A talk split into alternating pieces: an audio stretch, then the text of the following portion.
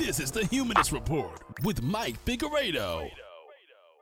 This podcast is sponsored by viewers like you on Patreon through PayPal donations with YouTube memberships and Twitch subscriptions. To support the show, go to patreon.com forward slash humanist report or become a member by clicking the join button underneath any one of our videos on YouTube. Members get early access to most videos and get to participate in monthly Zoom hangouts with Mike. Here's the biggest stories we talked about this week on The Humanist Report. Enjoy the show. Well, folks, I've got a bit of a public service announcement for you. Tomorrow, May 3rd, is the election between Nina Turner and Shontel Brown taking place in the 11th Congressional District of Ohio. And if you live in this district, get out and vote for Nina Turner. She is a true progressive fighter. We need someone like her in Congress, not some fake progressive like Shontel Brown. Now, we talked about this race a couple of weeks ago, specifically within the context of who the Congressional Progressive Caucus endorsed and they chose to snub Nina Turner in favor of Shontel Brown. Now, if you want to see what I said about that, you can go back and watch the video. But long story short, I said it was obviously dumb to do something like that because Shontel Brown isn't a real progressive. In fact, she's simultaneously a member of the Congressional Progressive Caucus and the New Democrats coalition. So, progressive, centrist, you're in competing ideological caucuses. So nobody believes that you're actually serious when you support policies like Medicare for all. We all know that you're just paying lip service to progressive ideas, but that's neither here nor there. I don't want to talk about my opinion because the leaders of the Congressional Progressive Caucus weighed in on the endorsement because they heard our anger.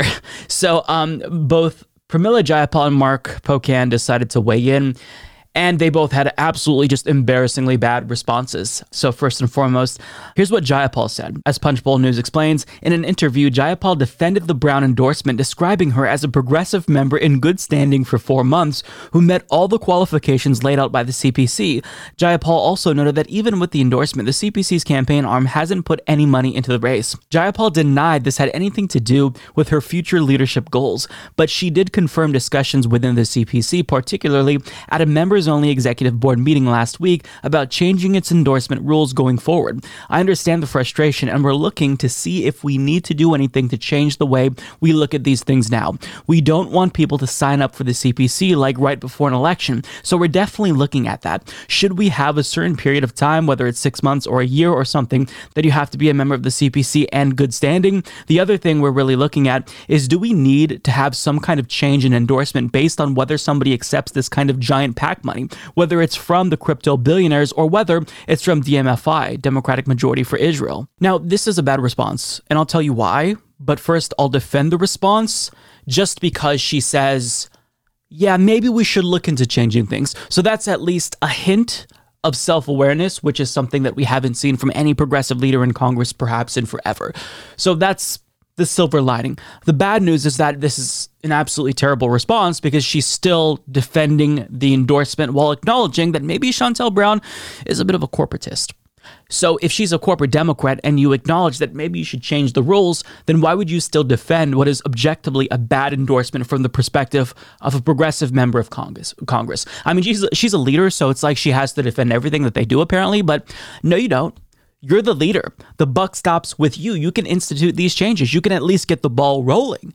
And I think that people on the outside would stop viewing the Congressional Progressive Caucus as a bunch of jokes if they actually had some standards. I mean, would it be horrible to impose some sort of a litmus test that you can't take corporate PAC money if you want to be a member of this caucus? I mean, Shontel Brown, again, it is absurd that she's a member of the Congressional Progressive Caucus and the New Democrats coalition. They fight against everything that the progressive wants. So you have a saboteur in your ranks and you're defending this endorsement. What? Because you have to, to keep up unity.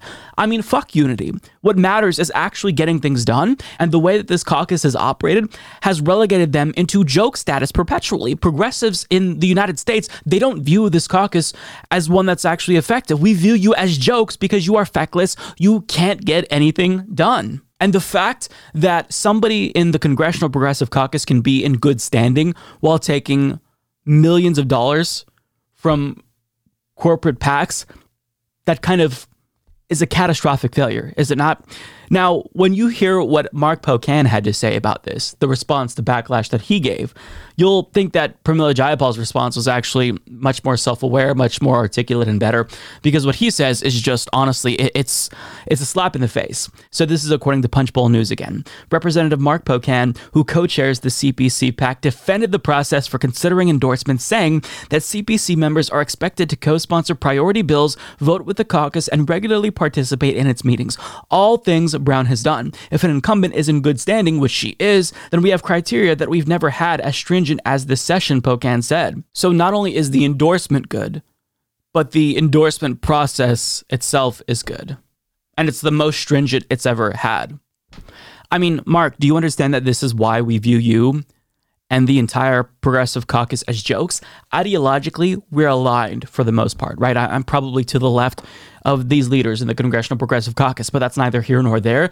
They, in theory, should be our biggest allies in Congress, but yet we view you as jokes because you do things like this. You defend the indefensible. You defend members of your caucus who shouldn't be members of your caucus because they take corporate money, because they are corrupted, because they're so brazen with their conflicts of interest and corruption that there's an ethics probe into one of them in Ohio, Shontel Brown. So I, I just. to hear him say this is ridiculous, but in an interview with MSNBC that case study QB shared on Twitter, you're going to see that he's going to continue to defend this horrible endorsement. And then he's going to reveal a really devastating fact about the entire Congressional Progressive Caucus, even members who, in theory, should know better. As you know, there's big disagreement right now in your caucus uh, over this race, Shontel Brown versus Nina Turner. Bernie Sanders is standing by his endorsement of Nina Turner, despite uh, the CPC's endorsement of Brown. And if you think about it, one of the strengths of your caucus is your ability to stay unified. What do you make of this divide? Does it spell trouble in the future for your caucus? We have almost 100 members, and when we took the vote, no one voted not to endorse Shontel. So I don't know if the, the, the divide uh, that you know some of the journalists in Washington, D.C., uh, for some of the capital newspapers like to say, but we didn't have it when we endorsed uh, someone. And, you know, the good news is you've got two great progressives running. I mean, we like this option. What I don't want to have options is where we've got people who are, you know, not going to be uh, supporting things like uh, Medicare for all and other priorities. Here you've got people who are. And I think at the end of the day, that's good for the people of Ohio and good for the American people. But uh, people in that district will ultimately make the decision. So that right there is why progressives in Congress are so ineffectual. You know, all this time, my thinking was that, or rather, my rationalization was that the buck really stops with leadership, and that if you know they reform the rules, if leaders actually led, then perhaps you know other rank and file members of the Congressional Progressive Caucus would file suit. Now, my thinking was that because because in the first uh, race between Nina Turner and Shontel Brown, you had everyone come out to endorse Pramila Jayapal AOC, Cori Bush, everyone, right? This time, you see Bernie Sanders essentially and some other individuals, people who aren't in Congress, but members of Congress who are progressive, who in theory should want Nina Turner in, who I know want Nina Turner in, they didn't endorse. Now, my thinking was that they probably couldn't be in good standing with the Congressional Progressive Caucus if they endorse against someone who the caucus has endorsed. But this detail here that Mark Pocan revealed is incredibly embarrassing. He said, When we took the vote, no one voted not to endorse Shontel Brown. Not a single progressive voted to not endorse Shontel Brown. Not even Cori Bush, Alexandria Ocasio Cortez, Rashida Tlaib, Jamal Bowman, Katie Porter. Not one. I mean, this is the chance when you can make your voice heard. And they all chose to be cowards and sit back and do nothing. That is incredibly embarrassing. And the fact that they didn't make their voices heard here shows that they're just they're too afraid to stand up, right? Because they know if there's another primary race, perhaps Shontel Brown and her collection of colleagues who are corporatists in the Congressional Progressive Caucus can vote against them. But who cares? Who cares about the endorsement of the CPC? Really, what I'm angry about is the principle here, right? I mean, they're endorsing an opponent to a progressive, And not only is it one of the best progressives running for Congress, but it's one of the worst corporate Democrats who's in their ranks and they're endorsing this person. So the Congressional Progressive Caucus should never do that. They should never affirmatively support someone who's antithetical, who's going to fight against everything that they purportedly believe in. But here, not a single progressive decided to stand up for Nina Turner. And, you know, you would think that they would at least have one, right? Cori Bush, I understood that she had to have felt hurt when AOC didn't endorse her when she was running against Lacy Clay in 2020, right? In 2018, AOC tried very hard to get uh, Cori Bush elected. But, you know, in uh, 2020, Lacy Clay co sponsored the Green New Deal and perhaps other legislation that AOC was working on, so she chose to sit that race out. And I know that Cori Bush had to have been hurt by that, right? Because her and AOC are on the same page. Lacy Clay is a corporate Democrat. I get that you need to build these bridges and form relationships in Congress if you want to be effective. But at the same time, you have to leave the door open so other progressives can get in Congress so you don't have to make deals with the devils so much, right? But Cori Bush didn't even vote to not endorse Shontel Brown after that happened to her with AOC. So uh, to me, this really, this isn't necessarily uh, proof that they are like bad progressives and they like Shontel Brown. It's just evidence that they're too afraid to speak up. They don't want to. They don't want to stand up. They don't want to put targets on their back. And look, to some extent, I understand it. Like if you're Ilhan Omar, you get death threats constantly. So why rile, rile up, you know, anyone else in Congress? You know, at least on the outside, if they're yelling at you, on the inside, perhaps things are a little bit more peaceful, maybe. But it's just it's it's embarrassing. It's so embarrassing.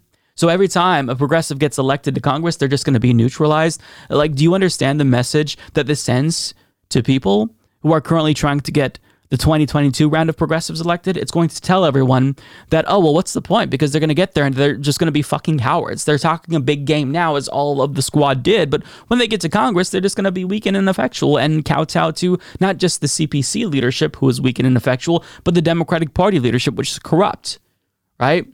So, I mean, at some point, you have to do a little bit of self reflection. You've got to look in the mirror, be introspective for once, and think, why am I viewed as such a laughing stock in Congress? Why is the Congressional Progressive Caucus unable to get anything that we want to, uh, you know, accomplish? Why is it that the moderate Democrats hold all the cards. It's not just that they have more numbers, it's because you all don't know how to strategize and you couldn't strategize to save your lives. Now, also, Mark Pocan said the good news is you've got two great progressives running. We like this option. What I don't want to have options is where we have people who are not going to be supporting things like Medicare for all and other priorities. So let me just say this about Mark Pocan. As a progressive, ideologically, when it comes to policy, I'm in lockstep with him. But strategically, uh, he he has no idea what he's doing. So let me just remind you that he endorsed uh, Joe Kennedy over Ed Markey when one was the corporate Democrat and one was the truer progressive, albeit imperfect. But there was a clear difference between Joe Kennedy and Ed Markey, and Mark Pocan endorsed the more corporate friendly Democrat. So, really, I mean, if all you're looking for is just affirmation in the form of co sponsoring Medicare for all, then you're telling me that co sponsoring bills as a litmus test is no longer effective. We have to redo our litmus test if corporate Democrats are just co sponsoring it and getting progressives off their backs that way. Like to me in 2017, when we really called members of Congress to get them to co sponsor uh, this type of legislation, Medicare for all, other progressive reforms, it meant that, you know, they were really taking a stand here.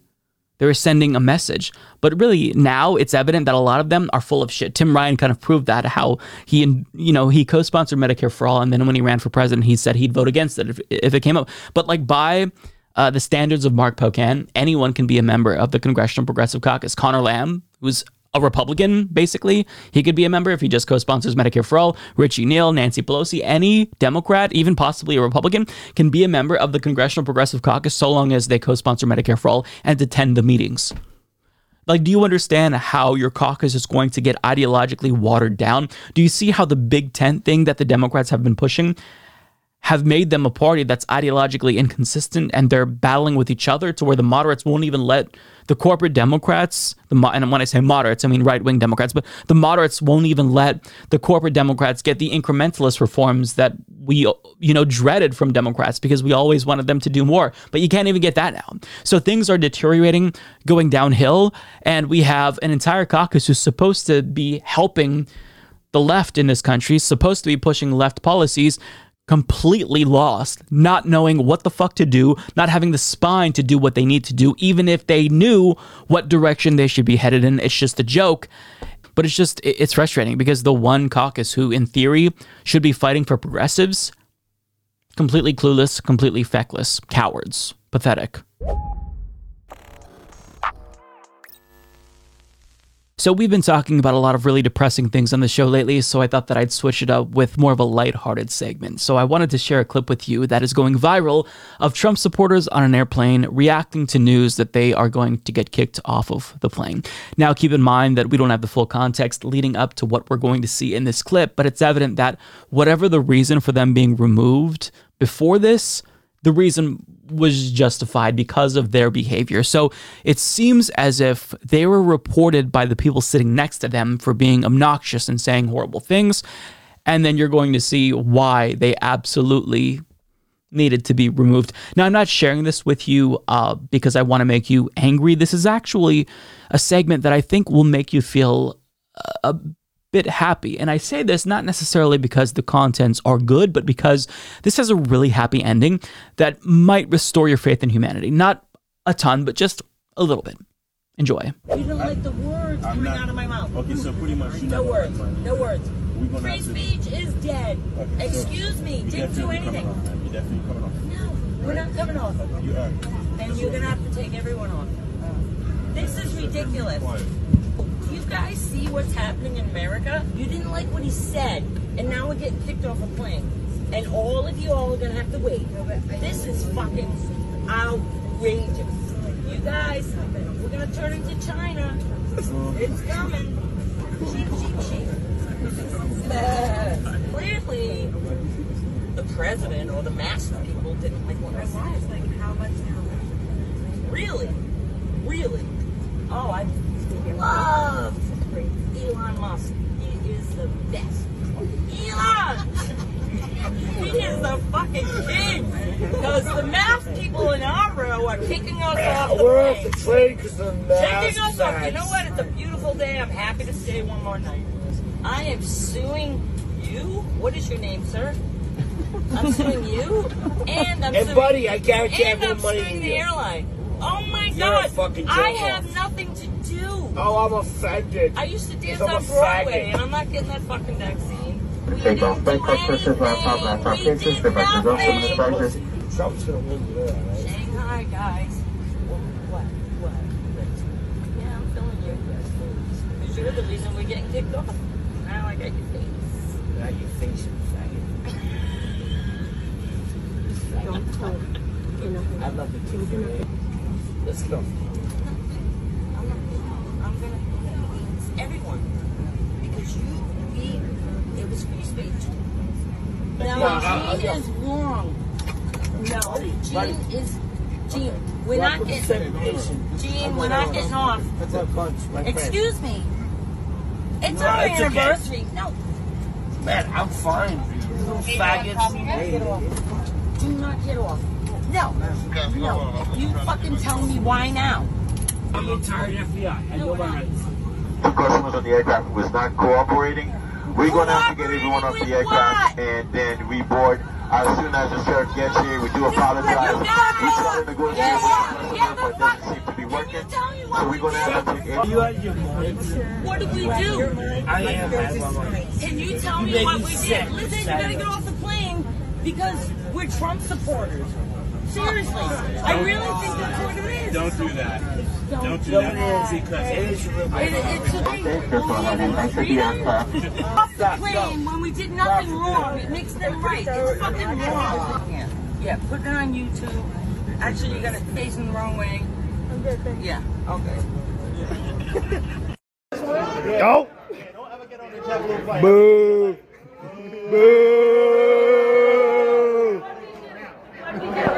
Oh, keep it walking, old dude.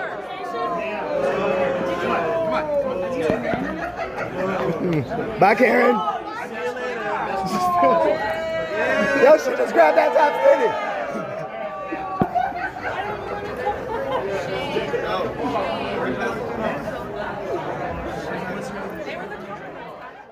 I've got to say, them getting booed by the other passengers genuinely was heartwarming. Um, it restored my faith in humanity a little bit, I, I've got to say. And also when they claimed that they're being kicked off the plane specifically because they're Trump supporters, alleging political discrimination. When everyone laughed, that made me feel so happy to see that like nobody is going to buy into your victim narrative. It- It's bullshit. I mean, I'm sure that there were other conservatives on that plane that laughed at them as well because they were being so petulant, behaving in such an obnoxious and and disgusting way that nobody was buying what you were selling. Everything bad that happens to you isn't because of your political ideology, believe it or not. But these uh, conservatives, I mean, everything is kind of like confirmation, right? Everything that happens to them is confirmation. If you stub your toe, well, it's because you're a conservative. This wouldn't happen to a liberal. I mean, this is the way that they think. Um, so, one thing that I love is that these are the types of people that are calling us sheep, right? She went through probably 90% of all of the talking points from the right that we've been hearing over the course of the last like six months. And she's the same person that would in turn say that you're a sheep because you wear a mask or get vaccinated. And she went through everything, right? She hit on the love for Elon Musk because conservatives are riding his dick lately since he purchased Twitter. Uh, she talked about the vaccines, how she's not getting the vaccine. I mean, everything. Like you can tell that this person has consumed so much right wing propaganda that their brain is just mush at this point. Like this is what happens when you consume uh, consume years of propaganda, conservatism. Like it just melts your brain. Like if you look closely, you could probably see goo dripping out of her ears and her husband's ears, and that's brain goo. Like their brains are melting from too much conservatism. So let's go through some specifics here. Free speech is dead. That's my favorite part. Whenever there are consequences for uh, your actions, if you're a conservative, all you have to do is claim free speech and you immediately cultivate sympathy. Not on that plane, apparently. But like, there are limits to freedom of speech. That's not a violation of the First Amendment for a private airplane company to kick somebody off for saying crude things. But there are limits to free speech. Nobody is a free speech absolutist, even if they might purport to be. And that's because without limits to freedom of speech, then society would be a hellhole. And that's not to say that we shouldn't protect speech and advocate for as much speech as possible. But if we allowed for death threats, for example, with no repercussions, imagine how bad that would be for society or harassment. Imagine if you just walked around yelling at someone, I hate you, I hate you, I hate you for an hour. And, you know, nobody could intervene. Cops couldn't arrest that person because free speech. It'd be ridiculous, right? So you have to have some lines and you acting like an ass on a plane is not a violation of your freedom of speech. But I mean, again, this is a conservative, so anytime there's consequences for their actions, whenever they're being held accountable, uh, accountable even minimally, they cry free speech, and usually it works. But thankfully, not on that plane. So, um, she talked about how, uh, do you guys see what's happening in America? As if uh, this is some microcosm of a bigger trend of America becoming more authoritarian because you were kicked off of the fucking plane. Um, she said, We're getting kicked off the plane, and now all of you are going to have to wait. So notice that Karen moved there. Because you're inconveniencing me and you told on me and I'm getting kick- kicked off the plane, we're not going to leave. So we're going to slow things down for everyone. We're going to make your lives hell. Fuck you. I mean, imagine being that entitled. Jesus Christ. Uh, you guys, we're going to turn to China. It's coming. Why? Because you're getting kicked off the plane? What specifically about China do you not like? It's true that China absolutely cracks down on freedom of speech and freedom of expression, and I don't like that. But I don't think that you can articulate specifically what's wrong with China. What's wrong with their political system that you don't like? Be specific. I mean, she'd probably say communist. In fact, that's one talking point that she missed. She could have claimed that the communists were kicking her off of a plane, but she's just like going down the list. Elon Musk, I'm not getting the fucking vaccine. It's just every single right wing talking point. I mean, holy shit, talk about Kool Aid drinkers. Now, my favorite part of all time is when she looked over to the guy and she said, I'm suing you. What is your name, sir? Excuse me? You want me to assist you in this lawsuit that you're apparently going to be lobbying at me?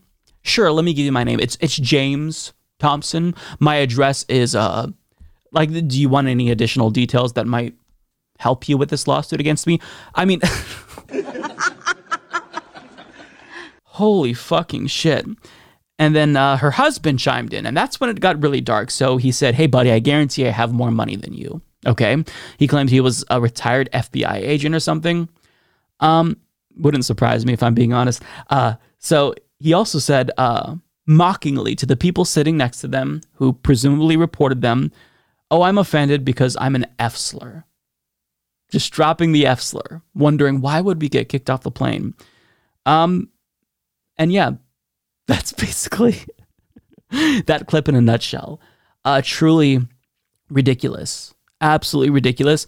But I love this clip because it really demonstrates that Trump supporters, they actually believe that they're the victims. Even when they use slurs in public, they still have the audacity to claim that really people don't like them because they're Trump supporters. They're being discriminated against because of their political uh, political affiliation. Now it's interesting. Why would you think that everyone else would assume you're Trump supporters? I mean, obviously we had enough to go off of to think that okay, they're probably Trump supporters, but like you weren't wearing a hat that said "Make America Great Again." You weren't wearing any Trump like merch that I could see. Maybe I'm wrong, but I mean, just aesthetically speaking, you couldn't really tell that they were Trump supporters.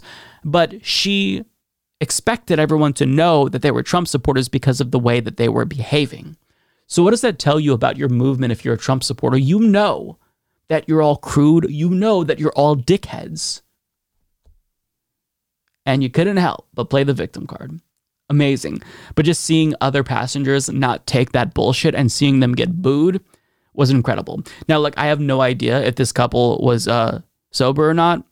I kind of hope that they were drunk because if you were sober and behaving that way, that's even somehow worse. But either way, I mean, this behavior is inexcusable. If you can't hold your liquor, then you shouldn't be in public drinking. But I mean, again, I don't know. I'm just speculating here. They could have been completely sober. We've seen sober people behave in this way countless times in America, right? The Karen phenomenon is a phenomenon for a reason. It's because it keeps fucking happening. But it's just, I, I love that they they claim that they're being discriminated against as they literally use slurs. Unreal. But either way, the happy ending was enough to make me really value this clip. Just seeing other Americans not put up with this bullshit, it means something. In 2022, it, it means something. It might mean not that much, but still, it means something, and I'll take it. Hi, folks. I was working on the content for tomorrow when I decided to take a break, browse Twitter for a little bit, and then uh, it turns out Politico's Twitter account shared this bombshell of an article. Supreme Court has voted to overturn abortion rights, draft opinion shows. We hold that Roe and Casey must be overruled, Justice Alito writes in an initial majority draft circulated inside the court. I mean, I can't say that this is surprising Nonetheless, to see it actually take place, I'm a little bit shell shocked, to be honest. Now, keep in mind that this is only a draft. It's possible, theoretically, that one of the justices could have changed their votes, but I don't really think that that is indeed the case. It's also possible that this leak is not authentic, but there's a lot of people who have combed through it who are saying it appears as if this is the real deal and there's a lot of indications that basically confirm, yeah, this is what happened. Just somebody leaked it earlier. Now, um, minutes after this report went public, they put up a barricade in front of the Supreme Court anticipating protests, knowing probably that what they did was just insane. Um, and before we dive into the details of the article here, I, I, just I've got to point to this from SCOTUS blog. It's impossible to overstate the earthquake this will cause inside the court in terms of the destruction of the trust among the justices and staff. This leak is the gravest, most unforgivable sin, as Emma Vigeland points out. Yeah, the leak is the gravest, most unfor- unforgivable sin. I mean, they overturned abortion. I mean, what this means is that abortion is still going to happen in the United States. The difference is that women are just going to get unsafe, illegal abortions. And really, when I say that, I've talked about that before, but disproportionately, what we're talking about here is poor women. Wealthy women, as always, will have access to abortions. They can fly to a blue state, they can fly to a different country if they need to. But we're talking about poor women. Poor women here. So let's dive into the article. The Supreme Court has voted to strike down the landmark Roe v. Wade decision according to an initial draft majority opinion written by Justice Samuel Alito circulated inside the court and obtained by Politico. The draft opinion is a full-throated, unflinching repudiation of the 1973 decision which guaranteed federal constitutional protections of abortion rights and a subsequent 1992 decision, Planned Parenthood v. Casey, that largely maintained the right Roe was egregiously wrong from the start, Alito writes. We hold that Roe and Casey must be overruled, he writes in the document labeled as the opinion of the court. It is time to heed the Constitution and return the issue of abortion to the people's elected representatives. Deliberations on controversial issues have in the past been fluid. Justices can and sometimes do change their votes as draft opinions circulate, and major decisions can be subject to multiple drafts and vote trading. Sometimes until just days before a decision is unveiled, the court's holding will not be final until it is published, likely in the next two months. Now, we won't get the actual verdict for maybe a month. It could come anytime, really. But I mean, if you want to see it, it's right here. Probably not the final draft. It is a draft, but I, I mean, we have no reason to doubt this. Now, I've just got to, real quick before we get back to the article here, point out as left flank uh, that's shared on Twitter. This is what the American people think about abortion 60% want the Supreme Court to uphold Roe v. Wade, 58% oppose legislation to make it harder for clinics to operate uh, when it comes to whether a woman can have an abortion. 75% of Americans think that it should be left to the woman and her doctor. So, what's happening in this country currently is our country has been taken over by a minority of reactionary psychopathic extremists. And the reason why they're able to do this is because our political system was designed in the most idiotic way imaginable. So, smaller, more conservative states have an outsized influence on what happens, right? States like California has the same amounts of senators as states like West Virginia. It's just, it's truly ridiculous. Now, back to the article here. The immediate impact of the ruling as drafted in February would be uh, to end a half century, Jesus, it's been that long, of federal constitutional protection of abortion rights and allow each state to decide whether or whether to restrict or ban abortion. It's unclear if there have been subsequent changes to the draft. Now, real quick, what I want to make clear is that for those of you unaware, this doesn't mean that abortion is banned all across the United States. What this means is that states can enact their own abortion bans, as we've kind of been seeing. Now, uh, Republicans want to change that. So they're already saying that uh, in the event they win the House, they will be introducing federal legislation to ban abortion abortions at six weeks. Now, that's not going to pass because Biden can easily veto that. But in 2024, assuming Trump gets in and Republicans have the Senate and the House, they're saying we're going to ban abortion in all 50 states. Do you understand how extreme that is? And what the implications of that are? And it's not just that they want to ban abortion. If you don't care about this issue, well, guess what's next? Gay marriage. They have the votes to overturn it now. Any worker rights, they can overturn that.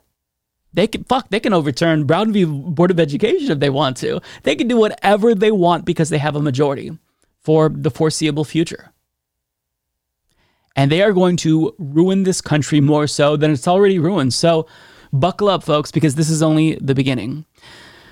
No draft decision in the modern history of the court has been disclosed publicly while a case was still pending. The unprecedented revelation is bound to intensify the debate over what was already the most controversial case on the docket this term. The draft opinion offers an extraordinary window into the justices' deliberations in one of the most consequential cases before the court in the last five decades. Some court watchers predicted that the conservative majority would slice away at abortion rights without flatly overturning a 49 year old precedent. The draft shows that the court is looking to reject Roe's logic and legal protection. So they're brazen, right? They're not mincing words. They're not allowing states to, to do more restrictions. They're just saying, Roe's done.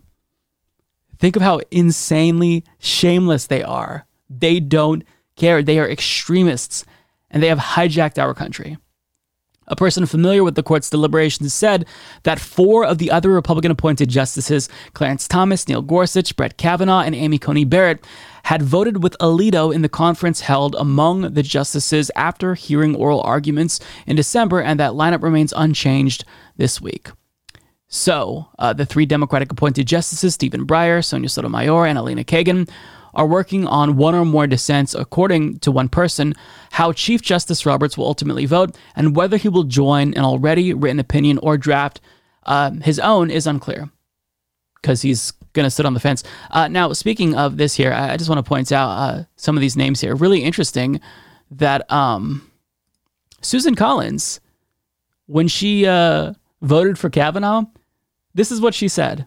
I do not believe that Brett Kavanaugh will overturn. His precedents Roe are overturned. He noted that Roe had been reaffirmed 19 years later by Planned Parenthood versus Casey, and that it was precedent on precedent. He said it should be extremely rare that it be overturned, and it should be an So example. you have gave us- obviously full confidence. I do. We talked about whether he considered Roe to be settled law. He said that he agreed with what Justice Roberts said at his nomination hearing, in which he said that it was settled law. I could not vote for a judge who had demonstrated hostility to Roe v. Wade because it would indicate a lack of respect for precedent.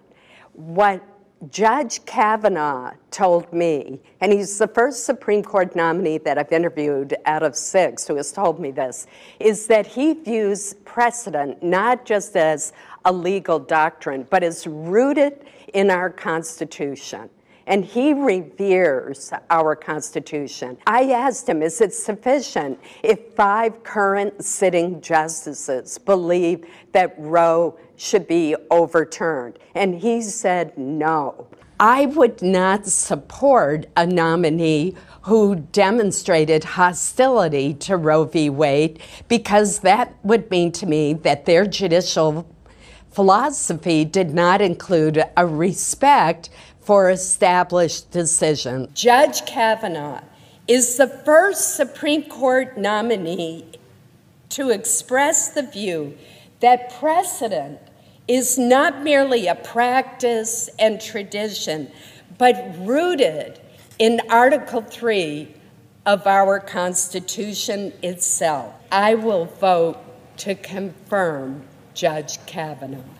It's almost like these Supreme Court justices will say anything to get confirmed, and then once they're on the court, then they have a lifetime appointment, and you can do fuck all about it if you dislike their decisions. Back to the article here. The document, labeled as a first draft of the majority repi- uh, opinion, includes a notation that it was circulated among the justices on February 10th. If the Alito draft is adopted, it would rule in favor of Mississippi in the closely watched case over that state's attempt to ban most abortions after 15 weeks of pregnancy. A Supreme Court spokesperson declined to comment or make another representative of the court available to answer questions about the draft document. Politico received a copy of the draft opinions from a person familiar with the court's proceedings in the Mississippi case, along with other details supporting the authenticity of the document. The draft opinion runs 98 pages, including a 31 page appendix of historical state abortion laws. The document is replete with citations to previous court decisions, books, and other authorities, and includes 118 footnotes. The appearances and timing of this draft are consistent with court practice. I mean, it's it's 99 percent likely the actual draft. It's time to like stop pretending as if the Supreme Court is apolitical. It is explicitly political.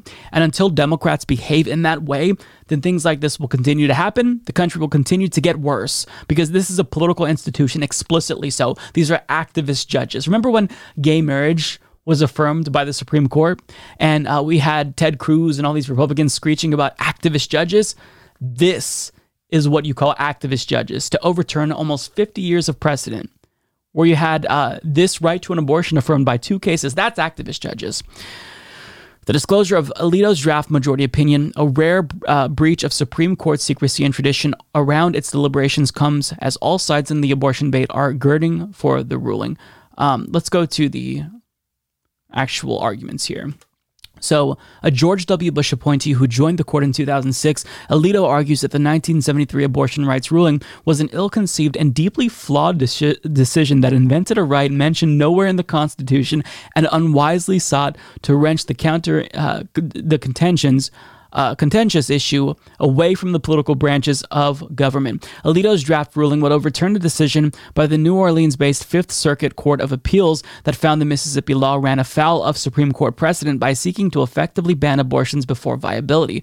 Roe's survey of history ranged from the constitutionally irrelevant to the plainly incorrect, Alito continues, adding that its reasoning was exceptionally weak and that the original decision has had damaging consequences. The inescapable conclusion is that a right to abortion is not deeply rooted in the nation's history and traditions, Alito writes. Alito approvingly quotes a broad range of critics of the Roe decision. He also points uh, points to liberal icons such as the late Justice Ruth Bader Ginsburg and Harvard Law professor Laurence Tribe, who at certain points in their careers took issue with the reasoning in Roe uh, or its impact on the political process. Speaking of Ruth Bader Ginsburg, it would have been really nice for her to retire when she was still alive rather than just die on the court and fuck over the country for uh, generations.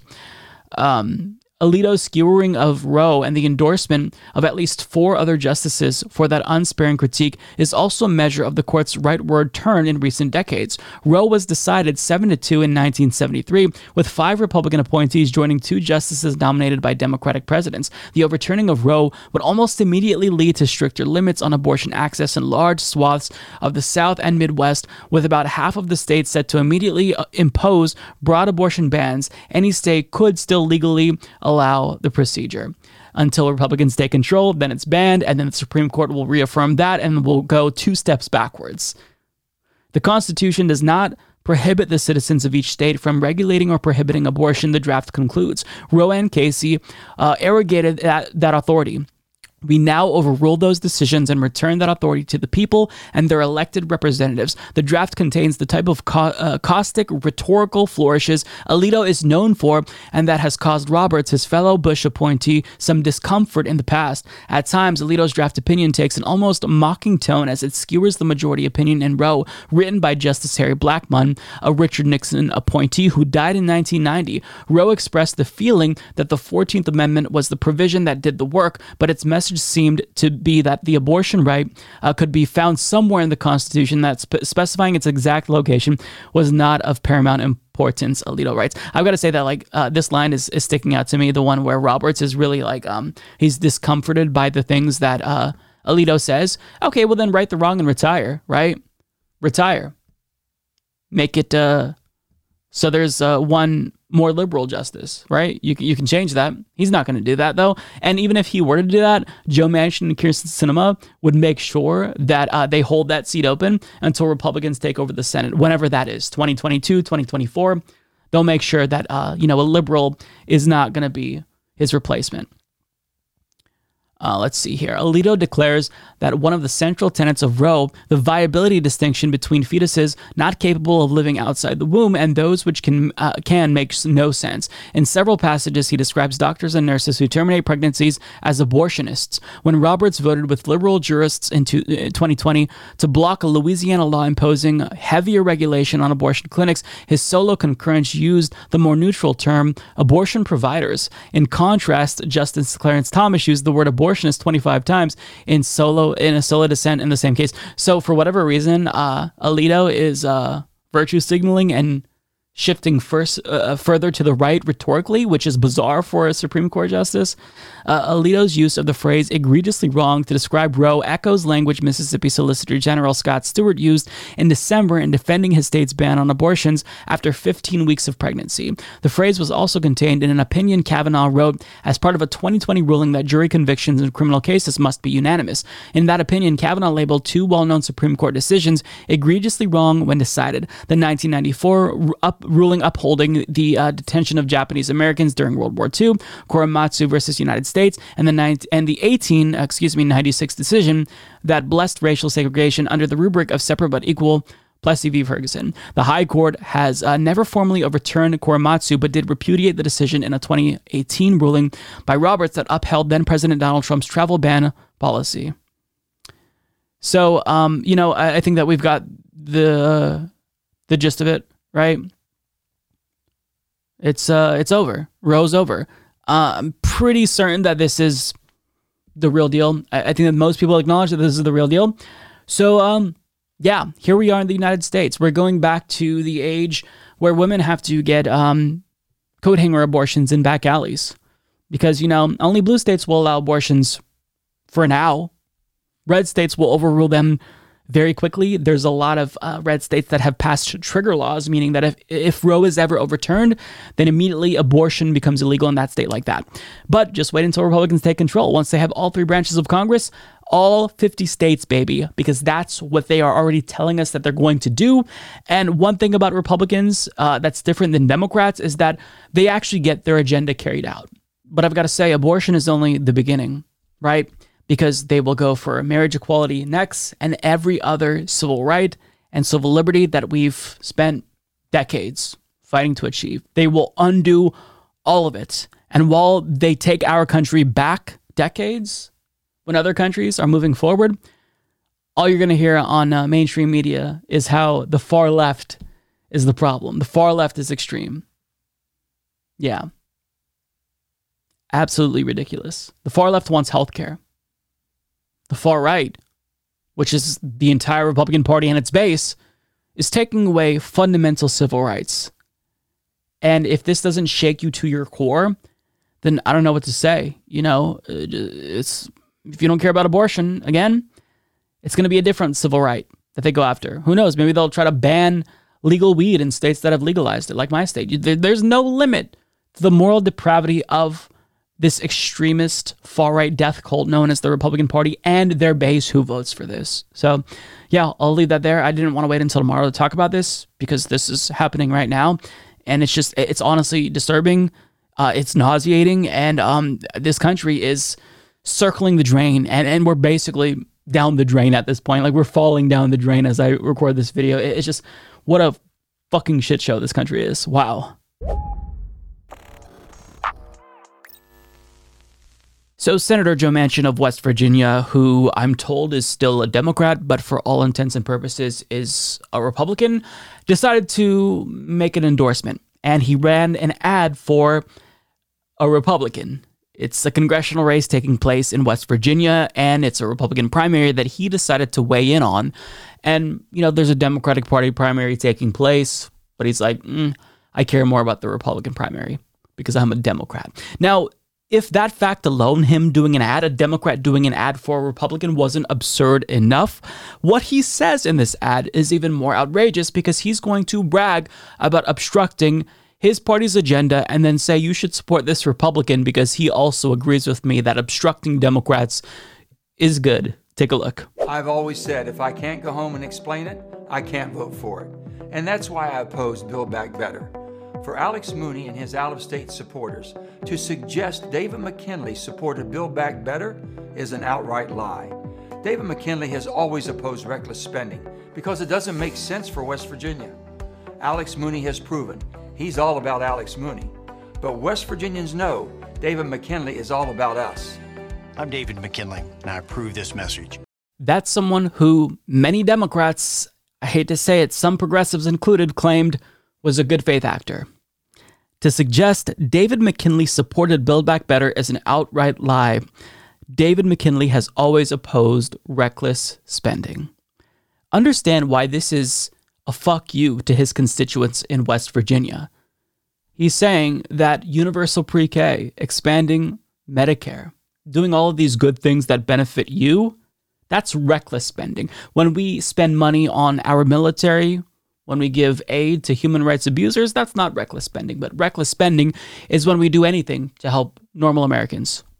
So it's like he's spitting in the faces of his constituents, but yet he's more popular in West Virginia for opposing Build Back Better. So, you know, we live in a bizarre and insane, frankly, uh, world but take a look at who he's endorsing. So if you go to David McKinley's page, this is what he puts front and center 92% Trump voting score, 100% pro life rating, A rating from the NRA. Why even be a Democrat at this point? I genuinely don't understand it. I, I just don't understand it. Now, also, the key issues that McKinley is running on is securing the border, and on top of that, he wants an economic package for West Virginia. Now, you might think, oh, wow, that sounds kind of populist. Okay, well, the devil is in the details. What's in it? Well, it's investing in coal and natural gas. So it's kind of like the opposite of the Green New Deal. And Joe Manchin's like, you know what? I'm not going to sit this one out. I'm going to weigh in. I'm going to endorse the Republican. Now, the thing is that we all expect this from Joe Manchin, right? But this is a failure of leadership more so than anything. If you have a party that lacks discipline to the extent where they're literally running ads bragging about obstructing their own party and endorsing the opposition, that shows that leadership has failed. I mean, Democrats often brag about the Democratic Party being a Big Tent party, but has that not proven to be a catastrophic failure if the tent is so big that you let in Republicans like Joe Manchin? I mean, why call him a Democrat? He's a Democrat because he has a D in front of his name but effectively he is a Republican. He caucuses with the Republican Party, he votes with the Republican Party, he obstructs his own party's agenda. So why allow this to happen? At a minimum, punish him, do something. But no, because the Democratic Party's leadership is feckless. And it's a microcosm of a bigger issue. It's just, you know, not about them being feckless uh, cowards. It's also about them really being aimless and not knowing what to do. And so, you know, they're looking at November and they're thinking, oh my God, this is going to be a bloodbath. What do we do? Well, the strategy, according to an article by Jonathan Lemire of Politico, is to resurrect an old failed strategy. President Joe Biden and fellow Democrats have struggled to overcome historical headwinds and worrisome economic trends in the lead up to the midterms, so aides are scheming up something else, turning the campaign into a contrast with Donald Trump and the Republicans. Biden, who has tried to pivot back toward domestic matters while also tending to the war in Ukraine, gave a hint of the upcoming strategy on his recent West Coast swing, in which he blasted the GOP for falling under the control of far right extremists. This ain't your father's Republican Party, said Biden, who declared it the MAGA Party now, and that Republicans now are afraid to act correctly because they know they'll be primaried if they don't toe the line set by Trump and his acolytes. Never mind the fact that we just saw this strategy fail with Terry McAuliffe in his gubernatorial race against Glenn Youngkin, but you're effectively campaigning for Republicans by doing this because the reason why so many Republicans running for Congress kowtow to Donald Trump is because that's what the base wants. So, who's this strategy supposed to appeal to? Congressional Republicans who, you know, deep down, they don't believe what they're saying, but they're just saying what they need to say to get elected. Like, this isn't going to appeal to voters because the voters like the batshit insane bullshit from Donald Trump. The more insane the Republican gets, the more popular the party becomes. So, who is this supposed to appeal to? And see, this is just, it's such a huge issue. The Democratic Party is so lost. You have members of their own party playing for the other team while claiming to still represent the party.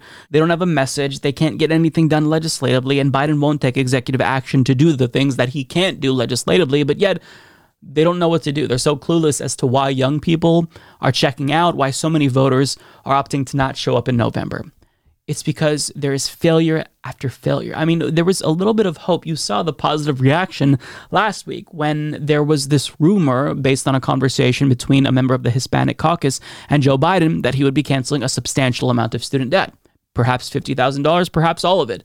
Um, but then the next day, Biden was like, mm, yeah, fuck no, I'm not going to do that. No, not going to cancel 50,000.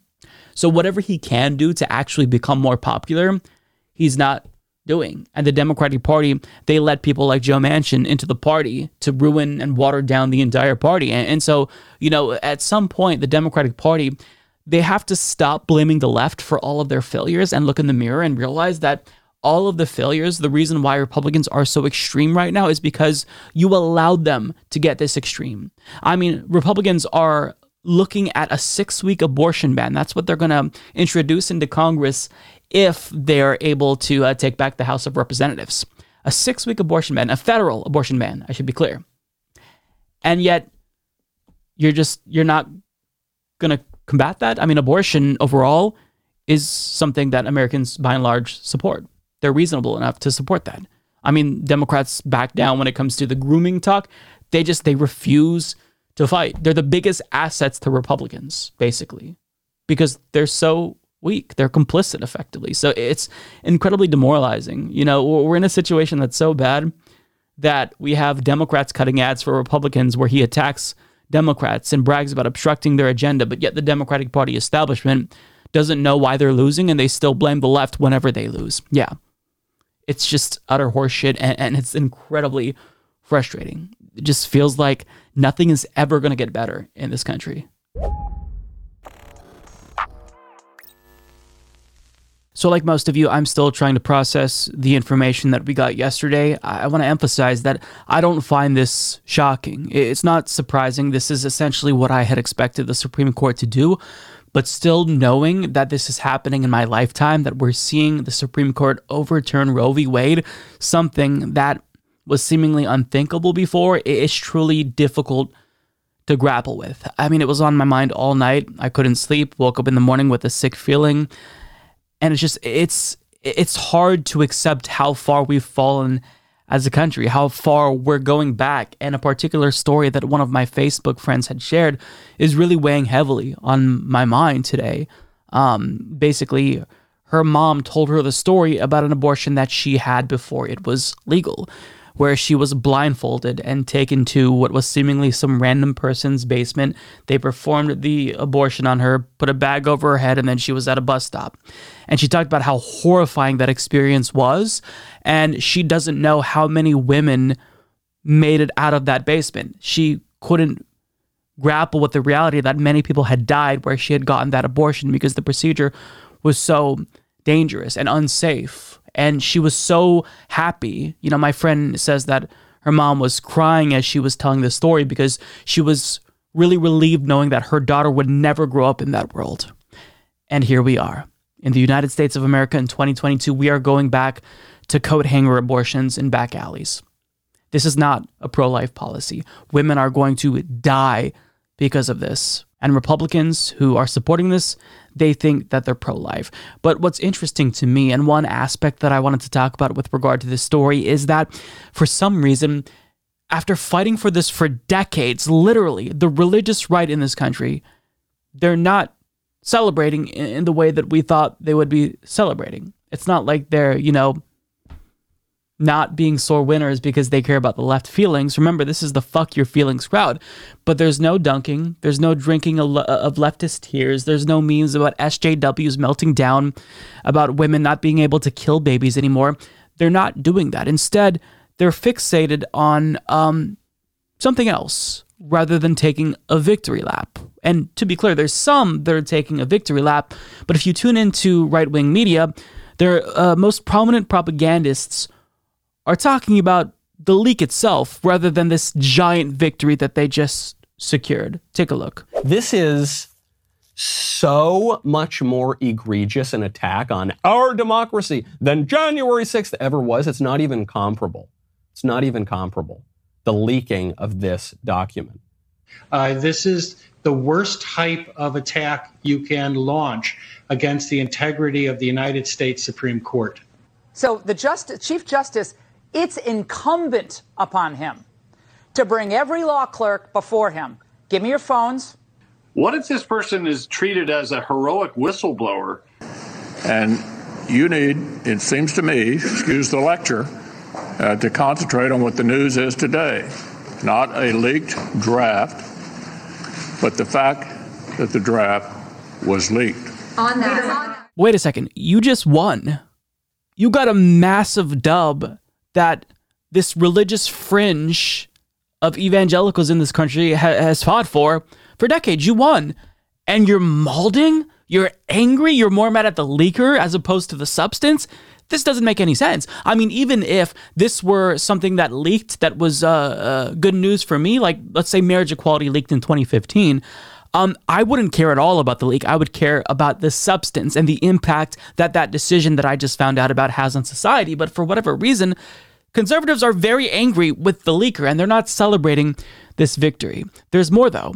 Ben Shapiro tweeted There is little question that this leak is designed to create threat to the life and limb of any justice who signs onto the majority opinion, prosecution to the full extent of the law. He adds the perverse attempt to create public pressure against the court by leaking this opinion should be prosecutable. It's absolutely unprecedented. Justin Amash tweeted Leaking a draft opinion of the Supreme Court destroys trust among the justices and undermines justice. Oh, give me a fucking break. The justice must be able to share their thoughts candidly and vulnerably with one another. They are judges deciding cases, not legislators writing laws that need public input. Josh Hawley writes The left continues its assault on the Supreme Court with an unprecedented breach of confidentiality, clearly meant to intimidate. The justices mustn't give in to this attempt to corrupt the process. Stay strong. Mike Cernovich tweeted Supreme Court draft opinions don't leak. This has never happened before. I don't even have the words to describe this. So let's just pause for a moment and discuss this. Discuss why they're choosing to focus on this.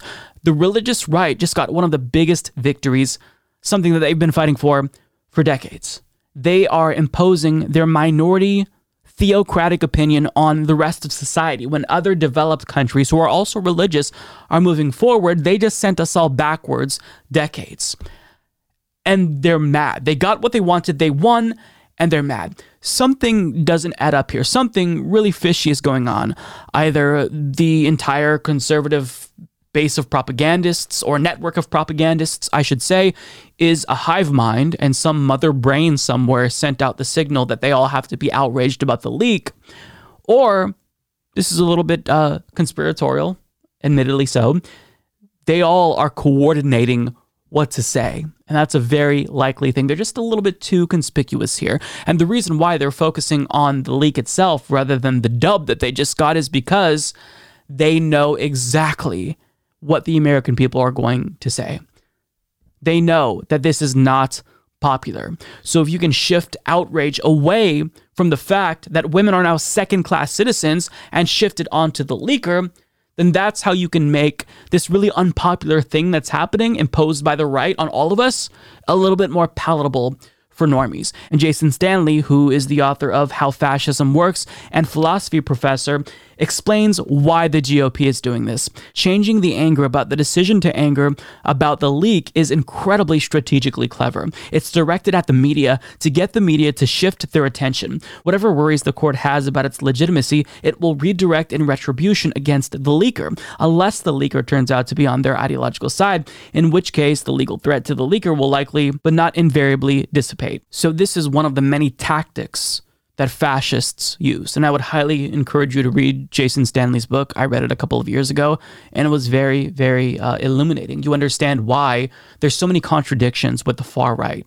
why they simultaneously say that their opposition is weak and they're cucks and they're they're snowflakes, but at the same time they're very scary and they're a threat to society. Like you understand why they implement these tactics. It's all strategic, it's all purposeful. And so they have to do this because they know that people are going to be fucking pissed off. As Data for Progress points out, there is not a single state where support for a federal ban on abortion has more than 30% support among the public. And that right there is why right wing propagandists are focusing on the league. This is how we're seeing in real time the way that they take unpopular things that they're doing, their will being imposed on us, rather than us getting mad at them and what they've accomplished, we're getting mad at something else, the leaker. It's a distraction tactic. This is always what they do. They distract you from the real issues. And that's how they impose their agenda covertly. It's a masterclass in deflection, it's a masterclass in propaganda, and it's exactly how fascists operate, because that's what they are fascists. And they'll say, well, you know what? The Supreme Court isn't supposed to take public opinion into account. And that's theoretically true. But Abortion is a constitutional right that has been affirmed multiple times by the Supreme Court. So, for all this crying of activist judges, now all of a sudden they're showing us what activist judges really are. They're not judges, they are political actors. So, you know, if they were worried about the Supreme Court's legitimacy and think that the leaker would have anything to do with that. I, I, I, hate to break it to you all, but the substance of their ruling is going to have a lot more to do with the Supreme Court's legitimacy. No one should take the Supreme Court seriously. The Supreme Court, at this point, in my opinion, abolish them, strip them of judicial review. That's not in the Constitution. They say that abortion isn't in the Constitution. Judicial review isn't in the Constitution. The Supreme Court's power to tell us which laws are and aren't constitutional also isn't in the Constitution. Should we strip that away from them? I mean, at this point, do what we need to to get our agenda implemented. Break the rules. I don't even care. Women are second class citizens in this country. They're going back to coat hanger abortions in back alleys.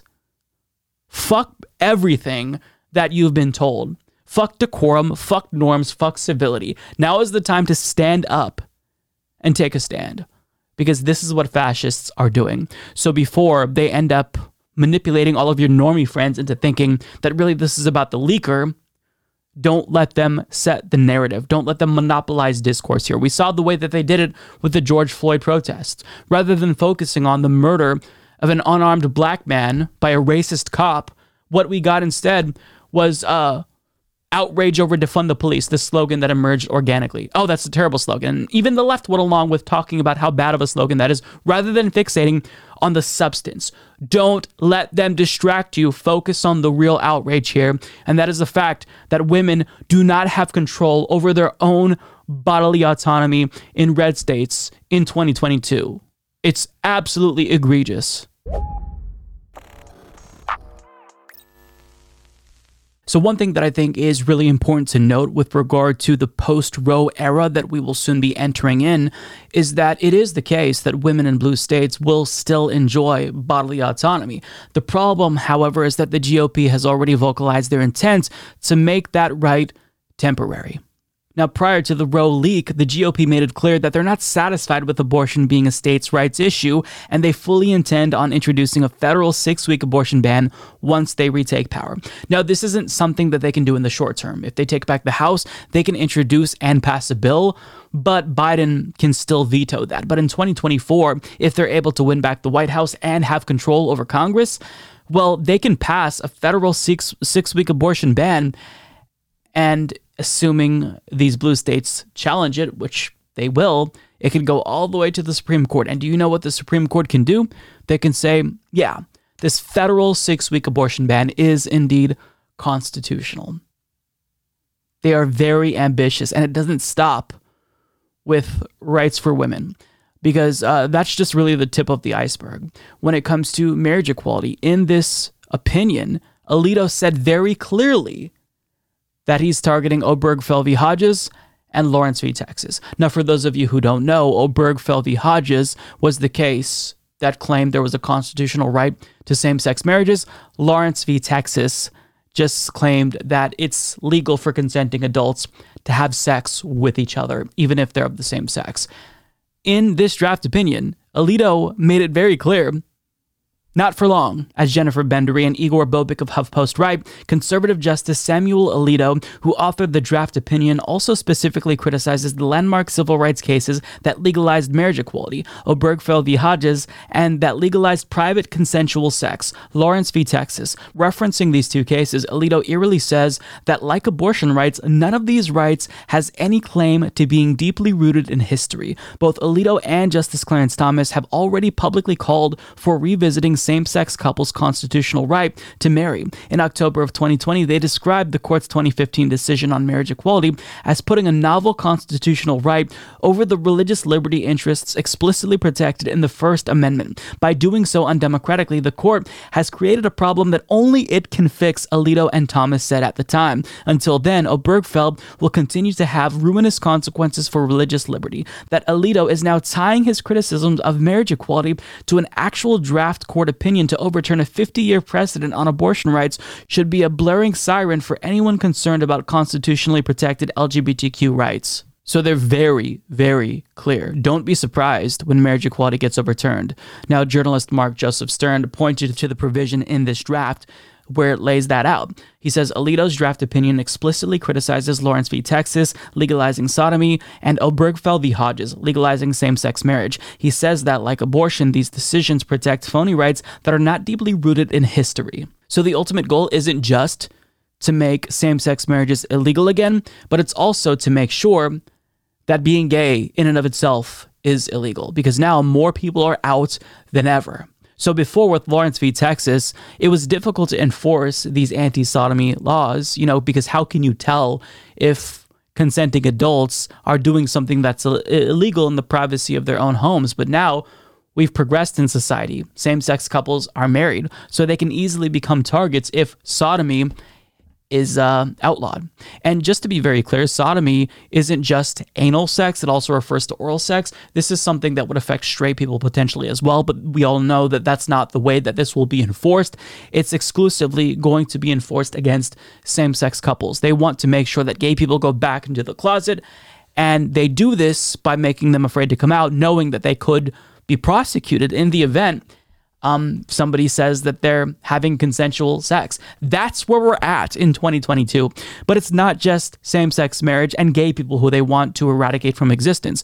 As Chase Strangio points out, if you are out here saying marriage equality is next, please do keep in mind that at least one state has made care for trans youth a felony right now and is currently in court defending that law. There is no next. The horror is now. And if that case makes it to the Supreme Court, take a guess as to what way they'd uh, rule.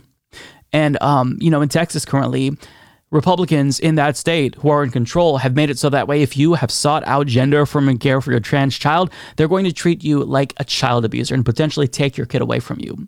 There have been parents who've gotten knocks on their doors from Child Protective Services because they were public about their advocacy for their trans child. They love their trans child. And for that, they're being treated as criminals. Understand that this isn't just the social conservatism that we saw before. This is an outright witch hunt against marginalized people, against women. This is fascism, and it's come to America. It's not coming to America, it's here right now, and the fascists are in control. They control the Supreme Court for a generation or two. So anything that Republicans want to pass when they retake control of the White House and the House and the Senate, that can be affirmed as constitutional by the Supreme Court. So this is just the beginning. It's going to get a lot worse. And for now, you're protected if you live in a in a blue state.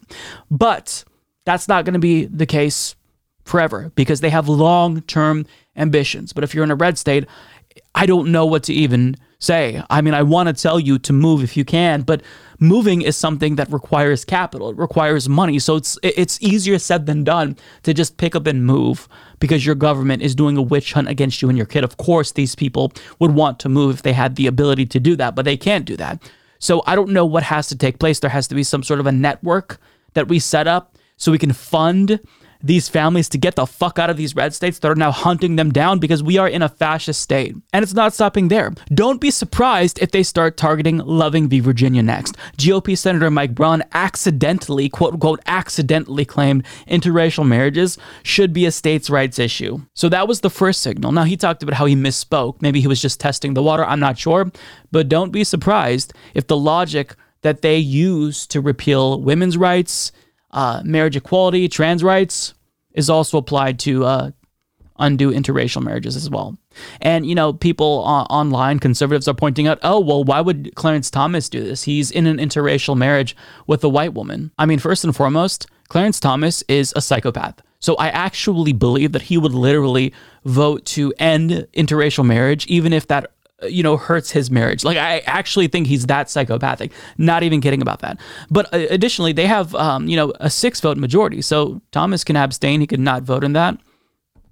And he could still go through. Like, you have no idea how low they will go. Remember when we were wondering how, uh, when they talked about making America great again, what era they were specifically referring to? We're getting a better sense now as to what era they want to go back to.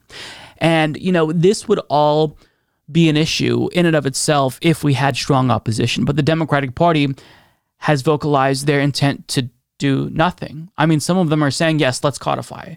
Let's codify Roe v. Wade. And that's really important, right? But for the most part, you still have them saying, make sure you vote in 2022. You're in control now. Use every power imaginable, everything that you have the bully pulpit, media power, carrot stick, throw everything at the kitchen sink. You can't just tell people to vote after they did that and you have a majority now. Yes, you have Kyrsten Sinema and Joe Manchin, and they're effectively Republicans. But that's why you fight. You don't just say, man, really hope we uh, widen our majority in the Senate so we can do something. No, you do something right now. But we have feckless leadership. Joe Biden's response has been pathetic. So, you know, Republicans continue to take our country back make it more ruthless and barbaric as other countries are progressing forward, and Democrats do fuck all about it. So we are in such a terrible situation. Uh, I don't know how we go forward as a country.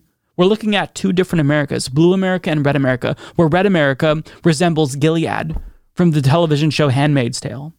And blue states are comparable to, um, I guess, other developed countries, excluding the universal healthcare and whatnot. But I mean, how do we go forward as a country when we have this fringe minority imposing their will on all of us? In every single state, including red states, people support the right to an abortion, and still the Supreme Court, in a giant fuck you and a dismissal of 50 years worth of precedent, decided to undo that, do the unthinkable. It is going to get very bad and scary in this country. And so buckle up. We're going to have to take to the streets, even if it's frustrating because as the George Floyd protests kind of proved to us all, you know, even if you catalyze this worldwide movement and you, you know, you march for months and people across the world march, still nothing might not happen. But I mean, if they're going to make our lives hell, we've got to at least make their lives hell and protest every single fucking day because there's nothing left that we can do. A minority of religious fundamentalists have taken over and they are imposing their theocratic, fascistic will on all of us. And I'm not going to take that shit lying down. Fuck that. Well, folks, I'm sure that most of you were already having a bad day given the news that we got yesterday about the Supreme Court, which will be overturning Roe v. Wade. It'll be official in a few months or so. But I've got even more bad news. So if you don't want your mood to be soured even more, tune out right now because we have some election results from the state of Ohio. Now I'm going to work my way backwards from um, the least important to the most important. So we'll start with the Republican primary for the Senate. J.D. Vance, who was endorsed by Donald Trump, has won after previously not liking Donald Trump and saying that Trump could be America's next Hitler. He was endorsed by Donald Trump, accepted that endorsement, and he won with 32.2% of the vote. He defeated Josh Mandel, who got 24.1%, and then Matt Dolan came in third with 22.9% of the vote. Now, in terms of who I was rooting for in this particular race, well, no one because they're both absolutely insane. So either way, they uh I mean, I don't I don't know what to say. These are Marjorie Greenes that are trying to get elected to the Senate. And it seems as if JD Vance is the one who's going to take on the Democrat. That's the more important question for me. Who's the Democrat that will be taking on JD Vance? Well, we've got bad news here as well because I was rooting for Morgan Harper, somebody who actually cared, and she lost because the corporate Democrat Tim Ryan won in a landslide with 70.1% of the vote. Morgan Harper came in a distant second with 17.5 percentage points. Traci Johnson came in third with 12.5 percentage points. Now, I'm not sure why people would vote for Tim Ryan after he has proven to be a liar. He co sponsored Medicare for All as a member of the House of Representatives. And then when he was running for president, he argued against it and said he would vote against it. So, I mean, he basically admitted that he's a liar and he just says and does things to get elected, but now he's going to be the one to take on JD Vance. Good luck. I hope he beats JD Vance. I, I genuinely do. But just if given the opportunity between somebody who cares, like Morgan Harper and uh, Tim Ryan, Democratic Party voters overwhelmingly always choose the corporate Democrat. And then they complain that the country is continuing to go in this bad direction because they elect people who aren't inspirational, who don't really care, who just go along to get along, and then they complain. I mean, this is why the country's in bad state. You keep electing Democrats like this, corporate Democrats, fraud Democrats like Tim Ryan. But again, I prefer him to JD Vance. I hope that he defeats JD Vance. But who knows what's going to happen? So, um, you know, the cuckoo Republican will take on the corporate Democrat. Good luck. Now, getting to the race that I care about the most between Shontel Brown and Nina Turner, there was hope, in my opinion, that she could win because Cori Bush, she actually lost, and it was by like 20 points in 2018 to Lacy Clay. And then in 2020, she beat him. So I thought, okay, Nina Turner can do this. It's a new district. Um, you know, there's there's a lot of issues with Shontel Brown with regard to corruption, conflicts of interest, but Unfortunately, no. It's a little bit early, 53% of reporting right now, but it's been called for Shontel Brown with 63.4% of the vote to Nina Turner's 36.6% of the vote. This is something that the Democratic Party establishment, once again, worked really hard to accomplish. And unfortunately, progressives have failed Nina Turner. I mean, I'm really thankful that Bernie Sanders decided to endorse her. Um, I guess I'm thankful that AOC endorsed her a few hours before the election. Thanks. Better late than never. Uh, but, you know, other members of Congress, Cori Bush, Ilhan Omar, Pramila Jayapal, they abandoned Nina Turner. They didn't endorse her. They weren't there for her. And, you know, it's frustrating because if you get into Congress and then you close the door behind you and you don't help to leave that open so other progressives can get elected, then you're going to continue to be useless in Congress. Your numbers will continue to be small if you don't help others get elected.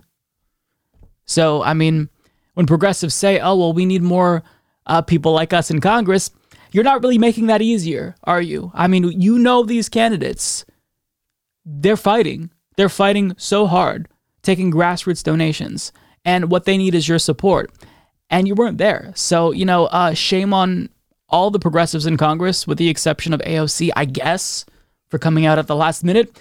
You all failed Nina Turner. Now, I'm not necessarily sure, you know, what the specifics are. There's probably going to be some post-election analyses that will be really useful for us in terms of learning and growing. But I mean, the voters in this district, at least most of them, because the district has been changed a little bit, but most of them, they had the choice twice to choose someone who actually cares, and they rejected that. They rejected Nina Turner in favor of a corporate Democrat who's under an ethics probe for conflicts of interest. So she's delivering for her donors. She's proven that, and she's also claiming she's a progressive, but she's part of the New Deal, uh, New Democrats coalition, rather. So I mean, you elected a corporate Democrat. Don't be surprised or angry when things continue to deteriorate in this country because you keep electing Democrats who don't actually care. Nina Turner has made it very clear she's hungry. She wants to get in there and and fight. But you all chose the corporate Democrat. So that's the state of American politics. Um, I, have got to say, you know, not to get everyone too doomer pilled, but it feels like nothing is going to be conducive to change, right? What avenue is there currently, you know, that is actually going to demonstrably have an impact? Because electoral politics clearly seems like it's a dead end. The Democratic Party isn't going to change. Progressives in Congress are too weak to fight. Um, and, you know, if you want to go the third party route, that sound, sounds great, right? But we need electoral reform, and nobody's really fighting for that to reform the system. And you can't get electoral reform unless you get more Democrats in Congress like Nina Turner, who actually wants electoral reform to make it a more proportional system. So the electoral round, uh, you know, um, avenue just seems a little bit like a dead end. But then there's the uh, grassroots what do you do there? Because the George Floyd protests showed us that you can be in the streets for months. You can catalyze a global movement have you know people marching in every single city in the globe uh, around the globe in solidarity. And what happens? Fuck all. So it's just a matter of us waiting to be consumed by climate change get engulfed by the flames of climate change. It's just you know hopefully things won't get that much worse until then. But that's that's kind of where we're at. And it's really you know i'm just kind of freestyling it right now for lack of a better word. But i mean i mean how can you not feel demoralized? And, and, i get it right? You know i always tell myself just keep going and i'm never going to quit because that's what the democratic party establishment wants. They want to beat us down so we check out. The entire political establishment wants to beat us down so we check out. That's what they want. But it's hard to not give in. It's hard to not give in because nothing changes in this fucking country I mean, look at the way the Democrats are responding to abortion. Vote. We did that. We did that in 2020, and you're all not fighting. Do you think that Republicans, if they had the uh, slim majority that Democrats have right now, that they would be putting up these excuses about the parliamentarian or procedural hurdles? No, they would just accomplish what they want to accomplish by any means necessary. So we've seen a fascist takeover of the United States with this uh, minority imposing their will on the majority, and Democrats are just unwilling to fight. What was Biden's response to abolishing the filibuster? I'm not ready to have that conversation yet, or something to that nature. It's just the situation is, it, it feels so hopeless. I get why people want to check out. I understand why young voters have no interest in voting. See, for me, not voting, never an option. I live in Oregon. It's super simple. They mail me uh, my ballot. I could take as much time as I need to fill it out. I could research each and every single candidate. But if you live in one of these states, like a red state where there's voter suppression and you have to drive an hour away potentially if they reduce the number of polling uh, stations, and then you have to wait in line for hours, I, I don't know that I would do it given these circumstances. Eh, Just being honest. I mean, I I would certainly try to force myself to do that, but you know, it, voting. It seems like more and more each year it gets more difficult, and there's no change to accommodate this. Right? Voting rights was killed. Biden said he's going to fight after Sinema was like, no, we're not getting rid of the filibuster, even though I did carve outs for other things. But nope, not getting rid of the, rid of the filibuster. And Biden's like, oh, we're going to fight. And then we never heard about it again. And Sinema saying the same thing. Oh, I think that abortion is a sacred right, but we're not getting rid of the filibuster. I mean, our political system, it just feels as if there's nothing left that will actually catalyze change besides it completely collapsing, which is scary. Because as much as you all want a revolution, I don't want a revolution knowing how much power the fascists have. Because we're much more likely to have a fascistic authoritarian revolution than we are to have a socialist or anti capitalist revolution of that nature. So I, I just, I, we're locked in to this death spiral and it feels like we can't escape it. So, in this circumstance, we're all going to have to do some digging deep within and ask ourselves, what can we pull out to try to find something to keep us going? We're going to have to dig deep because giving up is obviously not an option, but I get how demoralizing the situation is currently. You have feckless Democrats in control. They're the one opposition to fascist Republicans, and they don't want to fight. Republicans are very hungry and eager to fight and take away more of our civil rights and civil liberties. And so I just, I don't know what to do. You know, it, sometimes it feels as if I, I'm supposed to, because I have a platform, come out here and be a leader. But like all of you, I feel just as helpless. I, I'm fighting depression. I'm fighting, you know, the desire, the overwhelming desire to just give up and say, fuck it all.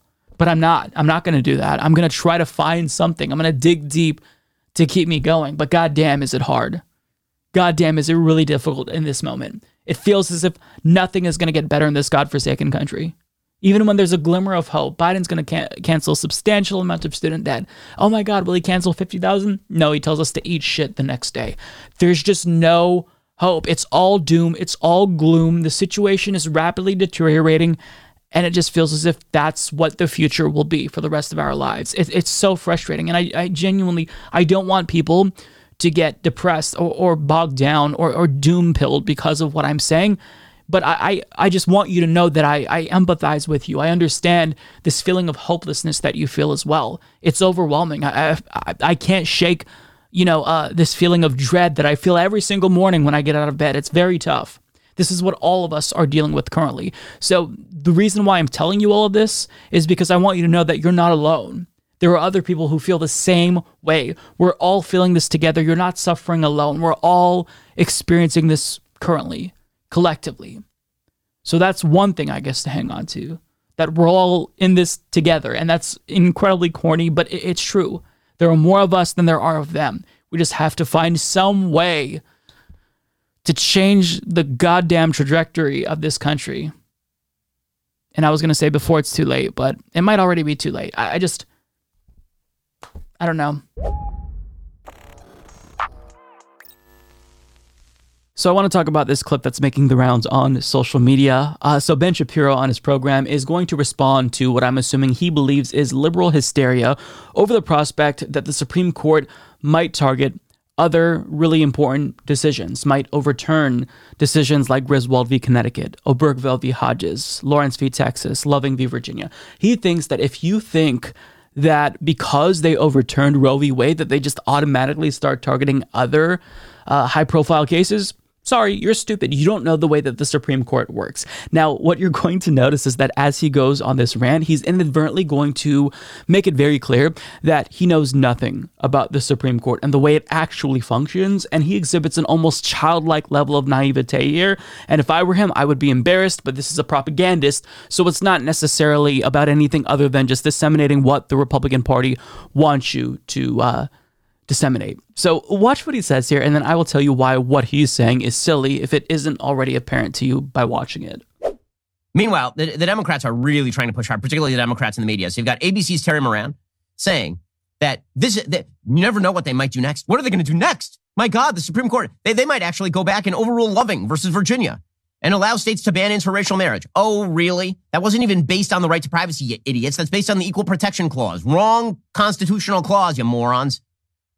And then they try to, cl- well, they might overturn Obergefell. First of all, Obergefell is a bad Supreme Court decision. And if we had a Supreme Court with itself, they would overturn Obergefell. But they're not going to. They explicitly say, Alito says, I think three separate times in that decision that I read in nearly its totality on the air yesterday, that this has no impact on other cases of different lines, which is a clear reference to Obergefell repeatedly.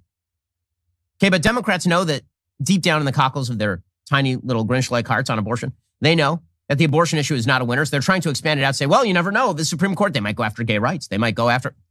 Mm-hmm. Sure, you're right. The same Supreme Court in which Neil Gorsuch idiotically ruled that the Civil Rights Act of 1964 covers transgender people is going to now overrule Obergefell. Mm-hmm. I'm sure, Terry. Go for it. I don't know if he realizes how naive and silly he sounds. So the first thing that he says is that, you know, the reason why Democrats have to pretend as if this is really about gay marriage, a more popular issue, is because abortion is a losing issue. It's uh, it's unpopular.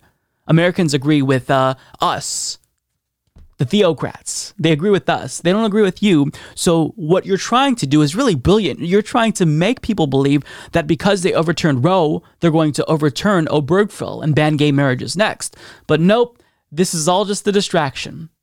Ben, first and foremost, Facts don't care about your feelings, bitch. This is not a losing issue for Democrats. It's a losing issue for you. A Data for Progress poll shows that there's not a single state in the country where a federal ban on abortion has more than 30% support. And that is not the only poll that gets this result. Every single poll shows that Americans actually agree that Roe v. Wade should not be overturned. So it's not speculation as a means of distraction, uh, distracting people to think that, oh, wow, the Supreme Court might target other civil rights that we've fought for years to achieve. Um, it, it's just being logical because this Supreme Court is fucking insane. And you would acknowledge why it's reasonable to deduce that they are going to target Obergefell and Griswold because this court is insane. And I love this line. So he says they might actually go back and overrule Loving v. Virginia. He says this mockingly and allow states to ban interracial marriages.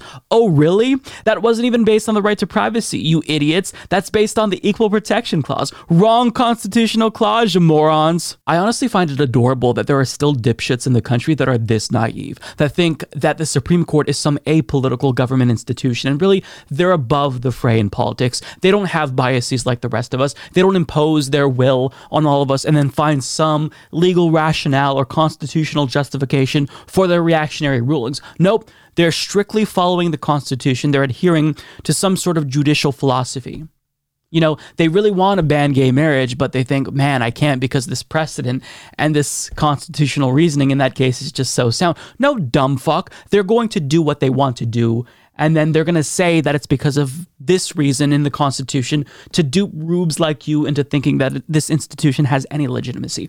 But it doesn't. It's a nakedly political institution. And anyone who thinks otherwise at this point is fucking stupid. You are the moron if you think that they're not just political actors. Ben. I, I, just, it's shocking. But the reason why he thinks that they're not political actors is because Alito said so. Um, so they're not going to ban gay marriage because Alito says, I think, uh, three separate times that this has no impact on other cases of different lines. And you believe that?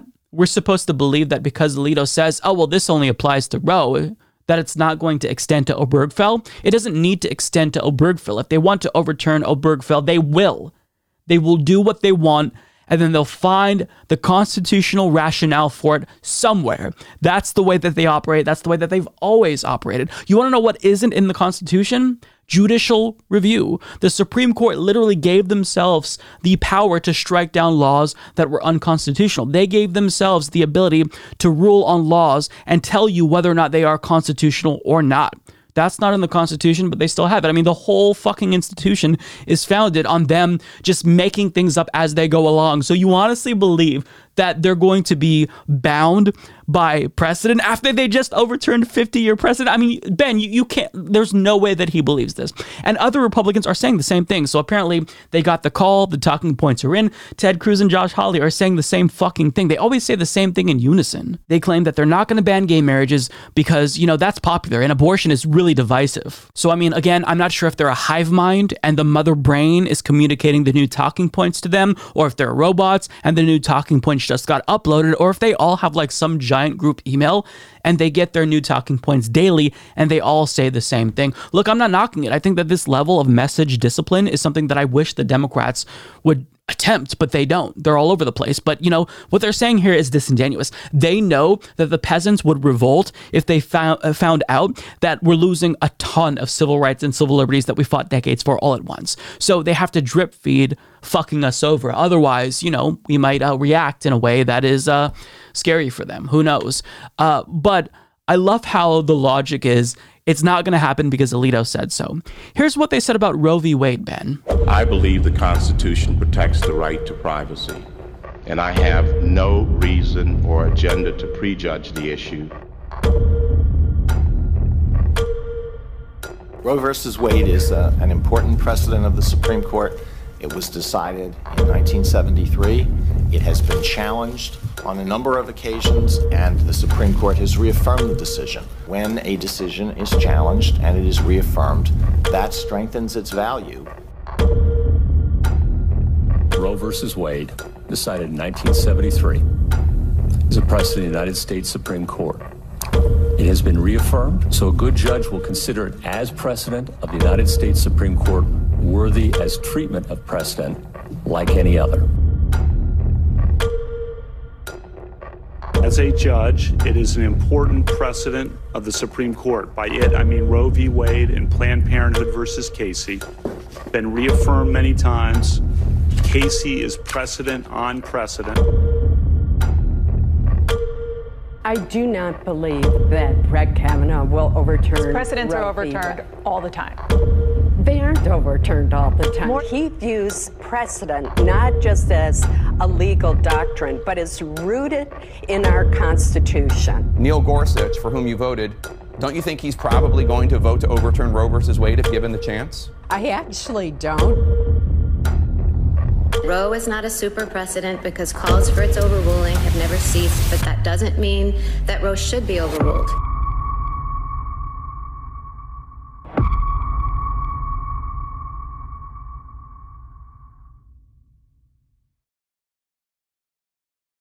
Now, yes, the overly dramatic music is cringeworthy, and I wish that they didn't include that. But the point stands that they all say one thing and do another, right? They all essentially lied.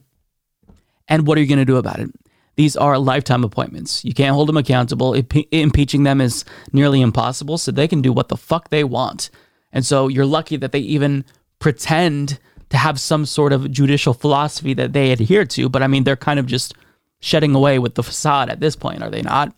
Uh, you know, uh, overturning Roe v. Wade is pretty big. It shows that they don't care about even being viewed as a political branch. They're political and, you know, they're okay with that. But people like Ben Shapiro think, oh, no, this institution is very sacred. They adhere very carefully to these judicial uh, philosophies that they learned in law school. Shut the fuck up. No, they don't. They make everything up.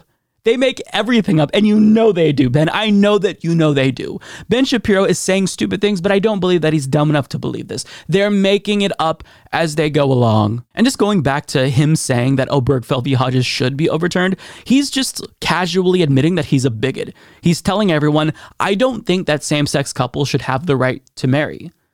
That's that's something that it's pretty bold to say in 2022, is it not? You're a bigot. Okay, well, fuck you. Nobody cares about what you have to say. I don't care that you think that Obergefell wasn't decided on sound uh, constitutional grounds. I don't give a fuck. What matters is we have the right, okay? And he wants gay marriages to be banned, even though he has friends like Dave Rubin. Dave Rubin is going to lose his marriage. I wonder what he's going to say when he hears Ben Shapiro go on this rant. You want to fuck over your own friends, Ben Shapiro? And the answer is yes, because he's a psychopath like the Supreme Court justices who will do anything to impose their theocratic authoritarian views on the rest of us. This is fascism, and every single good person in the United States has to resist it in any way that they can because this is absolutely unacceptable. And if you believe them when they say they're going to stop at abortion, I've got a bridge to sell you. It is truly incredible to know that Democrats are so shameless that in the same week that they are denouncing the Supreme Court's decision to overturn Roe v. Wade, they're campaigning, doing rallies for an anti abortion Democrat named Henry Cuellar. And it's not like he's the only option. This is a Democratic Party primary where a progressive woman who is pro choice is running. And who did Democratic Party leadership choose to uh, back? Henry Cuellar. They're doing rallies for him this week. Nancy Pelosi is, and uh, Jim Clyburn is. Yeah, but yet they're denouncing the decision to repeal Roe v. Wade by the Supreme Court. It's unbelievable, but it's still so believable. Like it, it's predictable, but it's still shocking how brazen they are.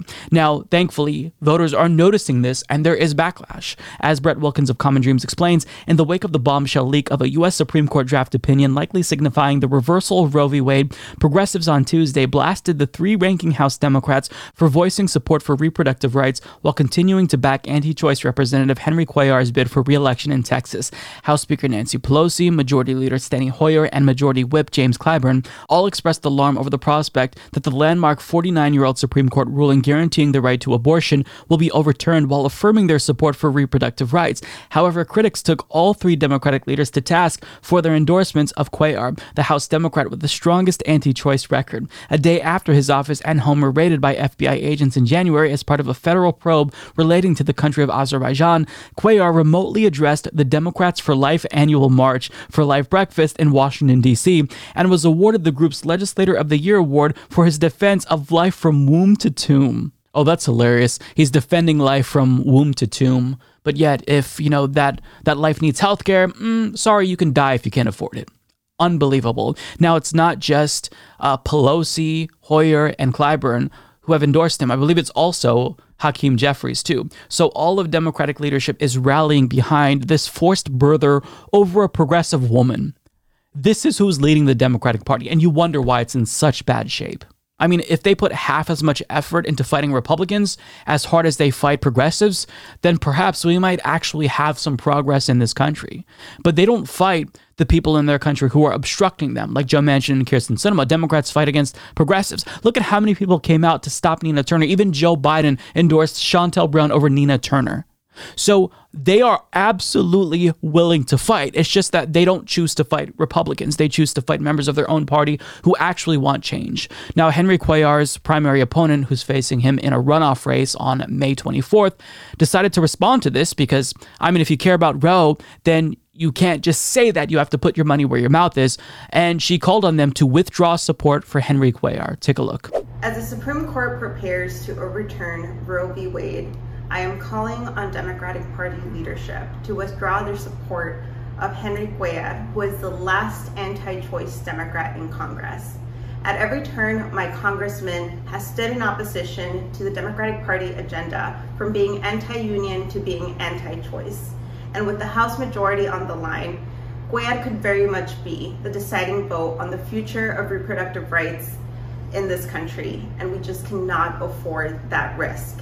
On May 24th, we will defeat the last anti choice Democrat, and South Texas will finally have a representative in their corner who will fight for their health care, their jobs, and their freedom. I hope Democratic Party leadership won't stand in the way of delivering for South Texan families, and I'm ready to work with them to deliver on the Democratic agenda. But we cannot do this alone. We can win this, but it's going to take all of us. We only have 20 days to get this done. If you live in the district, I hope to count on your vote and I hope to see you out there knocking on some doors to get out the vote for the May 24th election. And it's also really easy to support our campaign from wherever you are. Please consider chipping in 10, 20, $30, whatever you can do, or joining one of our phone banks please go to Jessica Cisneros for Congress.com. That's Jessica Cisneros, C I S N E R O S, for Congress.com to get plugged in. Thank you so much for your support. She should not have to do this. One of the stipulations from getting the endorsement and support and money from Democratic Party leadership should be that you unapologetically would defend the right to an abortion. But they're backing him over somebody who does, who's progressive and he was raided by the FBI, and they're like, mm, still, we'd rather have him than the progressive. It is just truly um, ridiculous. Democrats have no standards. And it's not just corporate Democrats who have no standards, progressive Democrats also have no standards because they allow anyone into the progressive caucus. A member like Shontel Brown, who's part of the New Democrats caucus as well, who fights against progressives, is also part of the progressive caucus. So Democrats, they don't care. They let anti abortion people in their party. Nancy Pelosi said before that the issue of abortion was hurting them, which is not true, by the way. And she also said that, of course, anti abortion Democrats should be welcomed into the party because we're a big tent party. It's a tent that's so big that we allow Republicans in, but somehow exclude leftists from being part of this party. I mean, they would literally let Mitch McConnell be a Democrat and he could change nothing. All he changes is his party affiliation, but he could still support all of the same policies. They defend him, they endorse him over the left. It's just this is the state of the Democratic Party. They have power, and rather than trying to fight to stop Republicans, they're aiding people who are fighting alongside Republicans like Henry Cuellar over a progressive woman who wants to fight for the people. It's just, it's repulsive. And the Democratic Party's base has to stop giving them a pass. I understand that it's scary when you see the juxtaposition, uh, juxtaposition between Democrats and Republicans being in power. I get that. Democrats are better compared to Republicans. Republicans are an organized death cult. But you can't keep giving Democrats a pass. You can't keep letting them get away with this. You have to hold them accountable at some point. And you could start by not voting for corporate Democrats, actually look up who's running in your district and vote for the progressive as opposed to the incumbent corporatist that leadership endorsed. Okay. That's the one thing that you can do that's really important. Stop letting them dupe you. Actually, I don't know, hold them accountable. I just, it feels like this country is a lost cause, right? Everyone's complaining, things are getting worse, but nobody's willing to put effort in to make it better. I just want to take a moment to think about how effective the far right is in this country. They're able to impose their minority views on all of American society, all while Democrats are in control of Congress and the White House. But it's still Republicans who are dictating the terms of where we're going to go, the trajectory of this country. And the trajectory is they're trying to drive us straight off of a cliff.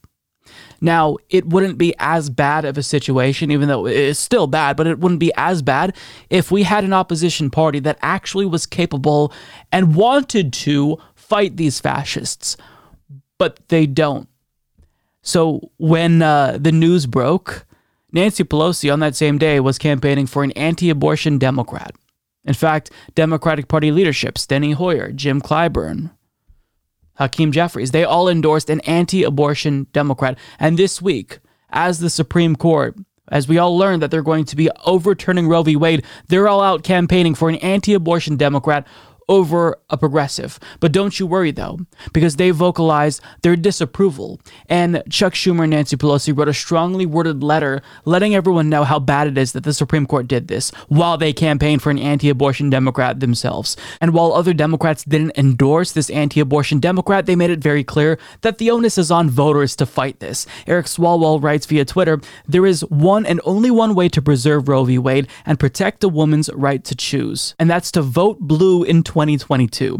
DCCC Chair Sean Maloney tweeted Democrats were angry and hurt, I know, but it's not about filibuster, size of the court, or whatever the Senate hasn't passed. It's about Republicans, not us. We can save our freedoms, but it's November, stupid. In other words, we might have the power currently to do something, but we don't have enough power. So if you don't give us more power when we're basically projected to lose more power, then that's on you. You should have voted harder. Somebody shared the perfect meme underneath Eric Swalwell's tweet. It is a meme of Lucy and Charlie Brown, and uh, Lucy is assuring him, This is it, Charlie Brown. If you vote one more time, there will be real change. Yeah. See, the problem is that you're expected to lose power in November, not gain power. Now, perhaps Roe v. Wade being overturned will change that. I'm not necessarily sure. To be honest, I'm not thinking about the political implications of this. I'm thinking about the real world harm that this is going to cause on women. I'm not trying to find a way to, you know, um, have some sort of a political victory over this. Uh, but, you know, Democrats, their goal is to get elected, right? But I mean, to do it in this way, it feels so slimy. You're telling us to vote harder. You should fucking fight harder, okay?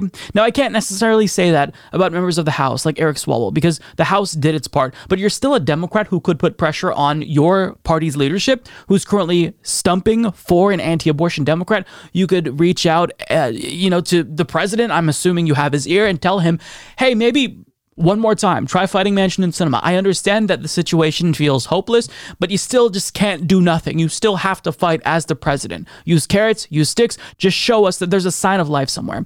But I mean, the president is definitely not going to do anything because when he was asked about abolishing the filibuster in order to codify Roe v. Wade, this is what he had to say. Do away with the filibuster to codify Roe?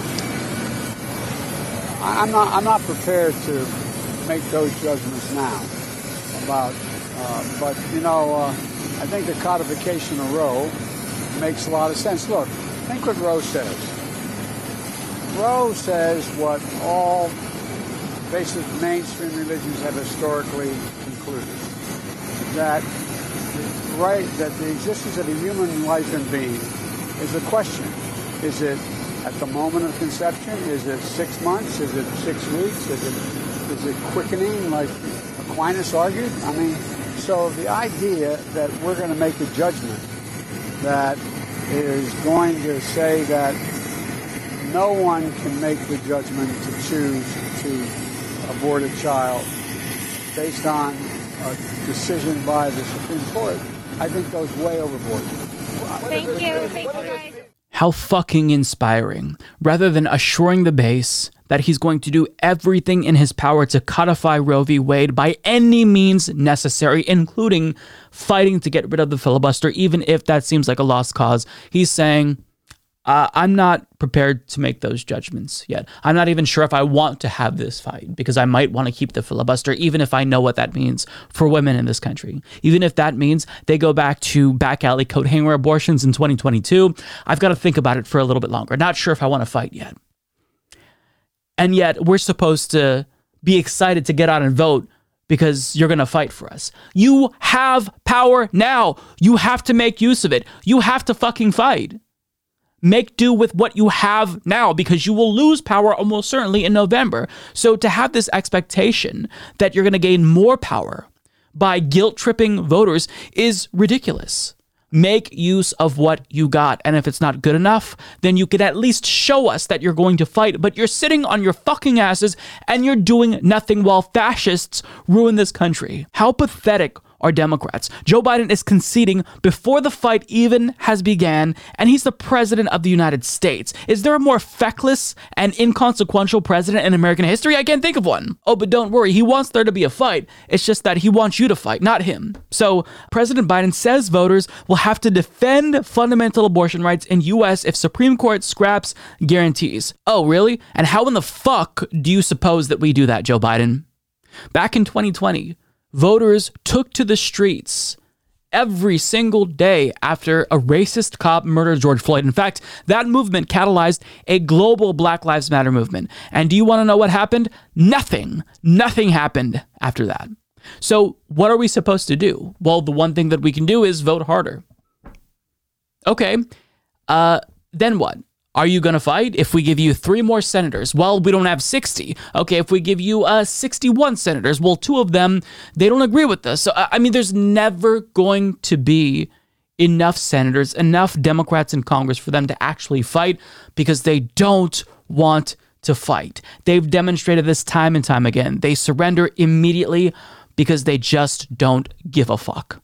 They don't care. Now, I know what people are going to say. Look, they tried fighting. They tried passing voting rights. They tried passing Build Back Better, but Manchin and Sinema, they just won't budge. The problem is that there's always going to be some corporate Democrat who's the scapegoat, right?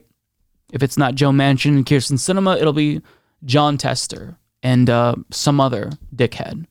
Before, it was Joe Lieberman. There's always going to be a villain who Democrats will blame for their incompetence. But even if it's the case that nothing you do will get Joe Manchin and Sinema to budge, which I don't believe, by the way, but even if there's nothing you can do, you have to at least exhaust all options and try everything. And Democrats have conceded before the fight even begins. Before he even talks to Manchin and Sinema, presumably, he's saying, eh, I don't even know if I want to get rid of the filibuster for this. It's just not important to me.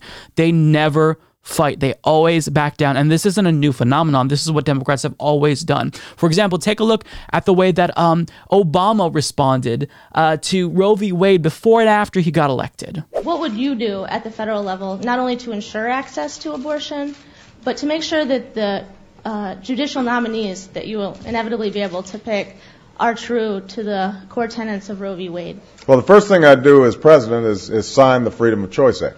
Uh, that's the first thing that I'd do. Uh, now, the Freedom of Choice Act is not my highest legislative priority. I believe that uh, women should have the right to choose, uh, but uh, I think that uh, the most important thing we can do to tamp down some of the um, the anger surrounding this issue uh, is to focus on those areas that we can agree on, and that's that's where I'm going to focus. Yeah, see, now back then, do you want to know what the story was? It wasn't that Obama just decided to give up on codifying Roe v. Wade. The story was, well, we might have a filibuster proof Senate majority, but the problem is Joe Lieberman, he just won't budge. We have 59 votes and we have uh, we need 60 votes. So, um, I mean, you should have voted harder. Fuck any Democrat who is in power currently and shifts the responsibility on to voters. You have power. We don't. Fight now.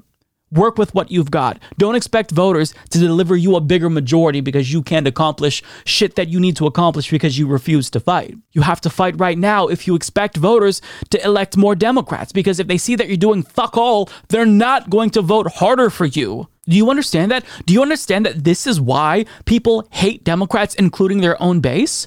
Because this is what you do. It's not like Democrats don't know how to fight because they know how to fight progressives and, and, leftist candidates very fucking well. It's just that they choose to not fight when it's convenient. They choose to back down from fights against Republicans because, you know, this isn't necessarily something that they care about from a policy standpoint. They just want to fundraise off of it and use it as some sort of a cudgel to beat voters with. Well, fuck that. Fuck any Democrat who does this. It's unacceptable. Stop letting them use this excuse. Stop all of the bullshit excuses. They're not fighting right now and they're in power. Again, even if you fight and you fail, at least you can tell us that you tried, but they're not even fucking trying. And they're just saying, I'm not to do anything. You have to do something. Voters have to fight. How do we do that? How the fuck do we do that? There's more voter suppression now than there was in 2020. And you expect more people to come out and vote? I just, their logic makes no sense. The reason why Republicans are ruining this country is because they know Democrats aren't going to do a single fucking thing about this. Why?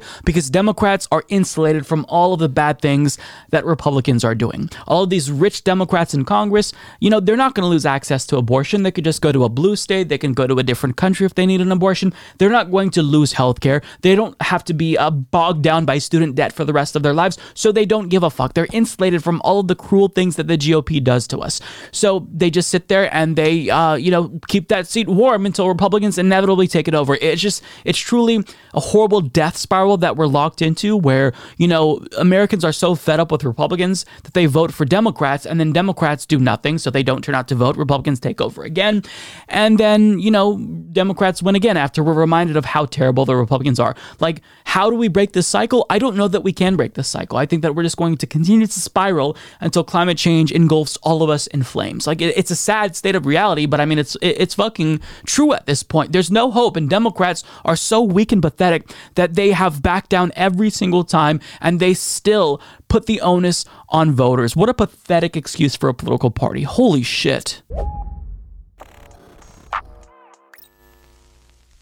Amazon labor union president Chris Smalls was invited to speak before the Senate Budget Committee by committee chairman Senator Bernie Sanders. And what we're going to see is him speak truth to power, and it is incredible. It's a fairly long clip, but every single second is worthwhile because not only does he explain what's happening to workers, but he also confronts and debunks myths espoused by shills of these companies. He addresses Lindsey Graham in particular. Uh, now, I'm going to play the clip for you, but first, I do want to give you a little bit of context because we don't see Lindsey's remarks here, but this HuffPost article does fill us in specifically on what he said. As Davey Jamieson explains, Chris Small showed up at the U.S. Senate in Washington on Thursday wearing a Yankees ball cap and a jacket that said Eat the Rich on the back, based. His ensuing testimony to the Senate Budget Committee stayed true to form, speaking as a witness in invited by committee chair Senator Bernie Sanders, the Amazon labor union leader pilloried the world's largest online retailer as a union buster and explained in detail to senators what workers faced during a labor organizing campaign. Smalls began his testimony by taking aim at Senator Lindsey Graham, the committee's ranking Republican. Graham had said in his opening remarks that Sanders' hearing would unfairly malign Amazon as a piece of crap company. What a load of horseshit. He warned against implementing Sanders' proposal to bar companies that have violated labor law from receiving federal contracts. So leave it to Lindsey Graham to be the biggest bootlicker in the country. He's saying even as these companies violate labor laws, um, we should do nothing. It's just, it's ridiculous. But I love uh, that Chris Smalls addressed him, and you're going to see that. But can we just talk about him wearing his Eat the Rich jacket around a bunch of rich people? I mean, is that not amazing? Now, he also met with President Joe Biden today, and guess what he wore? Of course, his Eat the Rich jacket. I mean, uh, he is an absolute legend. Now, he tweeted out afterwards, just met the president, lol. He said I got him in trouble. Good. You love to see it. Now, uh, here is the video of Chris Smalls testifying before the Senate Budget Committee. Uh, this is it in its entirety. It's about five minutes, so um, enjoy. Um, well, first off, I want to address Mr. Graham. Um, first off, you know, you're. It sounded like you was talking about more of the companies and the businesses in your speech, but uh, you forgot that the people are the ones who make this these companies operate. And if we're not protected, and if the process for when we hold these companies accountable is not working for us, then that's not what, that's the reason why we're here today. That's the reason why I'm here to represent the workers who make these companies go. And I think that it's in your best interest to realize that it's not a, a left or right thing. It's not a Democrat or a Republican thing. It's a workers thing. It's a workers issue. And we're the ones that are suffering in the corporations that you're talking about, in the businesses that you're talking about, in the warehouses that you're talking about. So that's the reason why I think I was invited today to speak on that behalf. And you should listen because we do represent your constituents as well.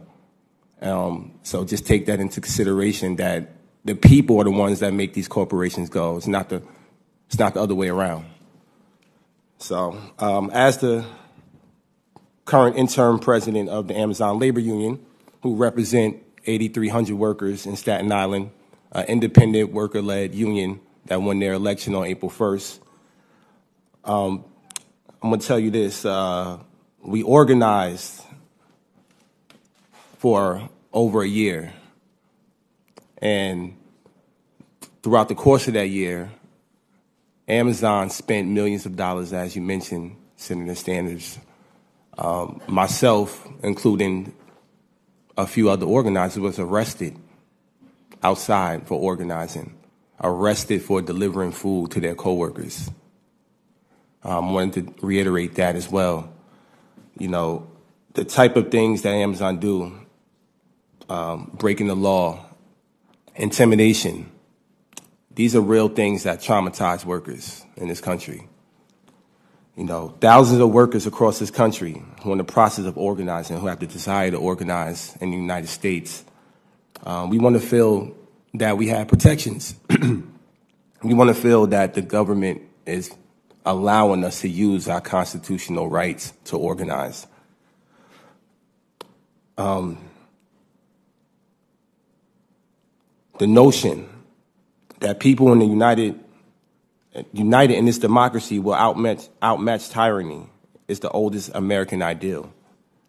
There's clearly defined legal process to do this, and workers like us have the rights protected by the First Amendment and the National Labor Relations Act. However, despite all of this, our victory in Staten Island was lauded as newsworthy and inspirational for the thousands of workers across the country, hundreds of thousands of workers. And even though we may have won, we did everything right, pressuring Amazon to recognize our victory and comply with our legal obligation to meet us at the bargaining table. But Amazon is refusing to do so. As you mentioned, they're going to stall.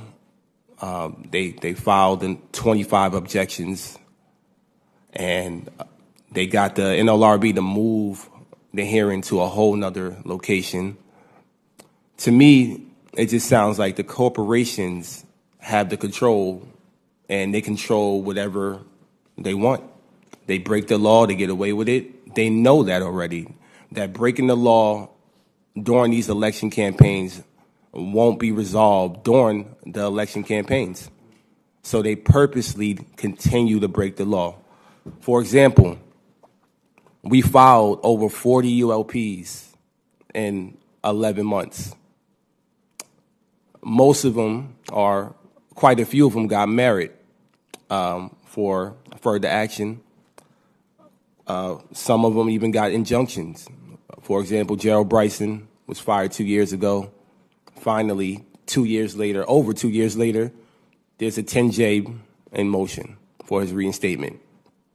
Another prime example, Daquan Smith was fired by the company for organizing. He's still out of a job. He's living in a shelter right now. Uh, we raise money through GoFundMe. These are just a few examples, including myself, who's been out of a job for the last two years. Um, I want to just end off by saying this. We need to pass the PRO Act so that workers are protected and workers are encouraged to organize.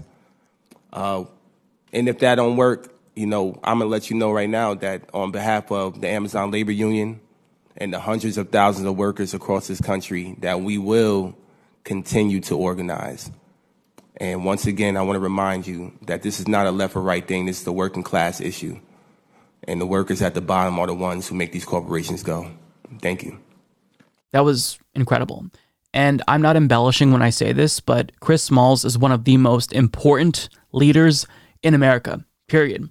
Full stop. What he's doing is invaluable. It's incredible. And he went there not only to explain the very specific ways that Amazon is intimidating their own employees and breaking the law and punishing them for trying to organize, but he called them to action. He said, We need to pass the PRO Act. And even if we don't get that, we're still going to keep organizing, but you should pass it because this is what we're experiencing. And if you claim to care about workers, then you would support our cause. Now, there's a lot of people in Congress who like to LARP as working class allies. There's a lot of self proclaimed populists like Josh Hawley.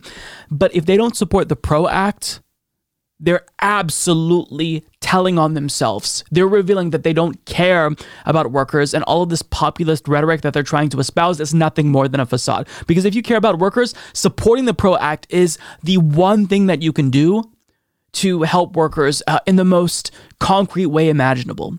So, what Chris Smalls is doing there is telling them here's what you can do to help me if you truly agree with working class people. So, you can take it or leave it, but you're revealing to everyone that you're a fraud if you don't support the PRO Act. Now, some specific things that he says here that are really important. He says, You forgot that the people are the ones who make these companies operate. And that's exactly right. We absolutely depend on these companies to survive. That's how we make a living. But the truth remains that without the workers, these companies would be nothing. Without these billionaires exploiting the wages of their workers, they wouldn't be billionaires. Elon Musk, Jeff Bezos, they would not be the richest men in the world today had they treated their workers correctly. So the people who make these elites mega rich they get fucked over and treated like garbage, disregarded the second they stop being what is perceived to be loyal to the company when they start to organize, right? They're treated like robots. They're expected to work until they die. And the fact remains that it's the people that powers these companies. They are nothing without the people, and it's really important that people internalize this fact, that workers internalize this fact. And the most important thing that Chris Smalls said, uh, it is in your best interest, speaking to Lindsey Graham and the whole committee, uh, to realize it's not a left or right thing, it's a worker thing. And we're the ones suffering and the corporations that you're talking about. And that's just it. It's a call to everyone in this country to understand that these elites, they have class solidarity. Why don't workers have class solidarity? And the answer is that because we're distracted by these politicians who want to do the bidding of these large multi billion dollar companies. But that's changing. That is changing. Workers have to unite. You know, being a worker, that's not just the left or right thing, as Chris Smalls pointed out. There are Republicans who are workers, there are leftists who are workers, there are apolitical people who are workers. Working is a part of life because that's how we su- survive in this capitalist system. So it's really important, as Chris Smalls acknowledges, that you all acknowledge that you all have a common purpose in making sure that you are treated fairly, have fair wages. I mean, even though there are uh, people who I disagree with who are workers like Republicans, like obviously they should be treated fairly. Like this shouldn't be a political thing. It should just be an American thing, right? And I say the same the same thing about healthcare, right? When I talk about Medicare for all, single payer healthcare system, when I say that healthcare should be free at the point of service, I'm not saying just for liberals and leftists. I'm saying it should be free for everyone, even horrible people who I disagree with, because these are things that should just be guaranteed to all human beings, just specifically because they're human beings right? And as human beings, we should see the humanity in others. Now, Chris Smalls also said the people are the ones that make these corporations go. It's not the other way around. Well, fucking said. Love everything that he said there. Um, it was really important that he made the speech, and I hope people watch it this is me trying to signal boost it because what he said here, every second of it is absolutely amazing. And I hope that you will show his speech to your relatives. I hope that you show it to people and understand that if they acknowledge the power that they have, if they understand that they alone can organize their entire workplace, this country could actually move in a different, more positive direction. So, if you are a leftist or just a good person, you don't see a lot of political victories. So, whenever they happen, I absolutely want to take the time to highlight them and celebrate them. And we absolutely got a monumental victory out of California with regard to net neutrality. And uh, it's because net neutrality activists have been absolutely relentless and they defeated telecom giants. And when I say giant, I, I want to be clear, we're talking about behemoths. Comcast, AT&T, Verizon. So their lawsuit, in order to strike down California's gold standard net neutrality law, it's over. And it's over because they're withdrawing, they are conceding, they're giving up, they're surrendering. And everyone who fought for this, you did this. As Evan Greer writes, we just won a huge court victory for net neutrality. The Ninth Circuit Court of Appeals upheld a previous decision against the telecom lobby's attempt to prevent the California net neutrality law, SB 822, from going into effect. And they further explain ISPs just dropped their lawsuit against the California net neutrality law after they lost three times in federal court. Huge win for digital rights and the open web. Now, this was unthinkable to me because these telecom giants, they have virtually unlimited funds. They could fight this forever. So at some point, if you just keep trying, you're bound to get a win. But they've given up. For them to uh, concede in this battle, that's no small thing. That's absolutely giant. California's law stands, and there's nothing that they can do to change that. Now, net neutrality is still not the law of the land, but because these states like California and New York and Oregon and Washington have our own net neutrality laws, well, they can't do what they originally wanted to do when Ajit Pai was head of the FCC and he uh, repealed net neutrality. So, what this is going to do is not necessarily make them retreat altogether, right? But I think that what they're going to do is refocus, perhaps at the national level. What they've been trying to do is block Gigi Sohn, who is an FCC nominee, and if she gets confirmed, then the FCC is no longer deadlocked. They can undo the uh, net neutrality repeal from 2017 that Ajit Pai, then FCC commissioner, had passed. Um, and if that happens, then that is their worst nightmare.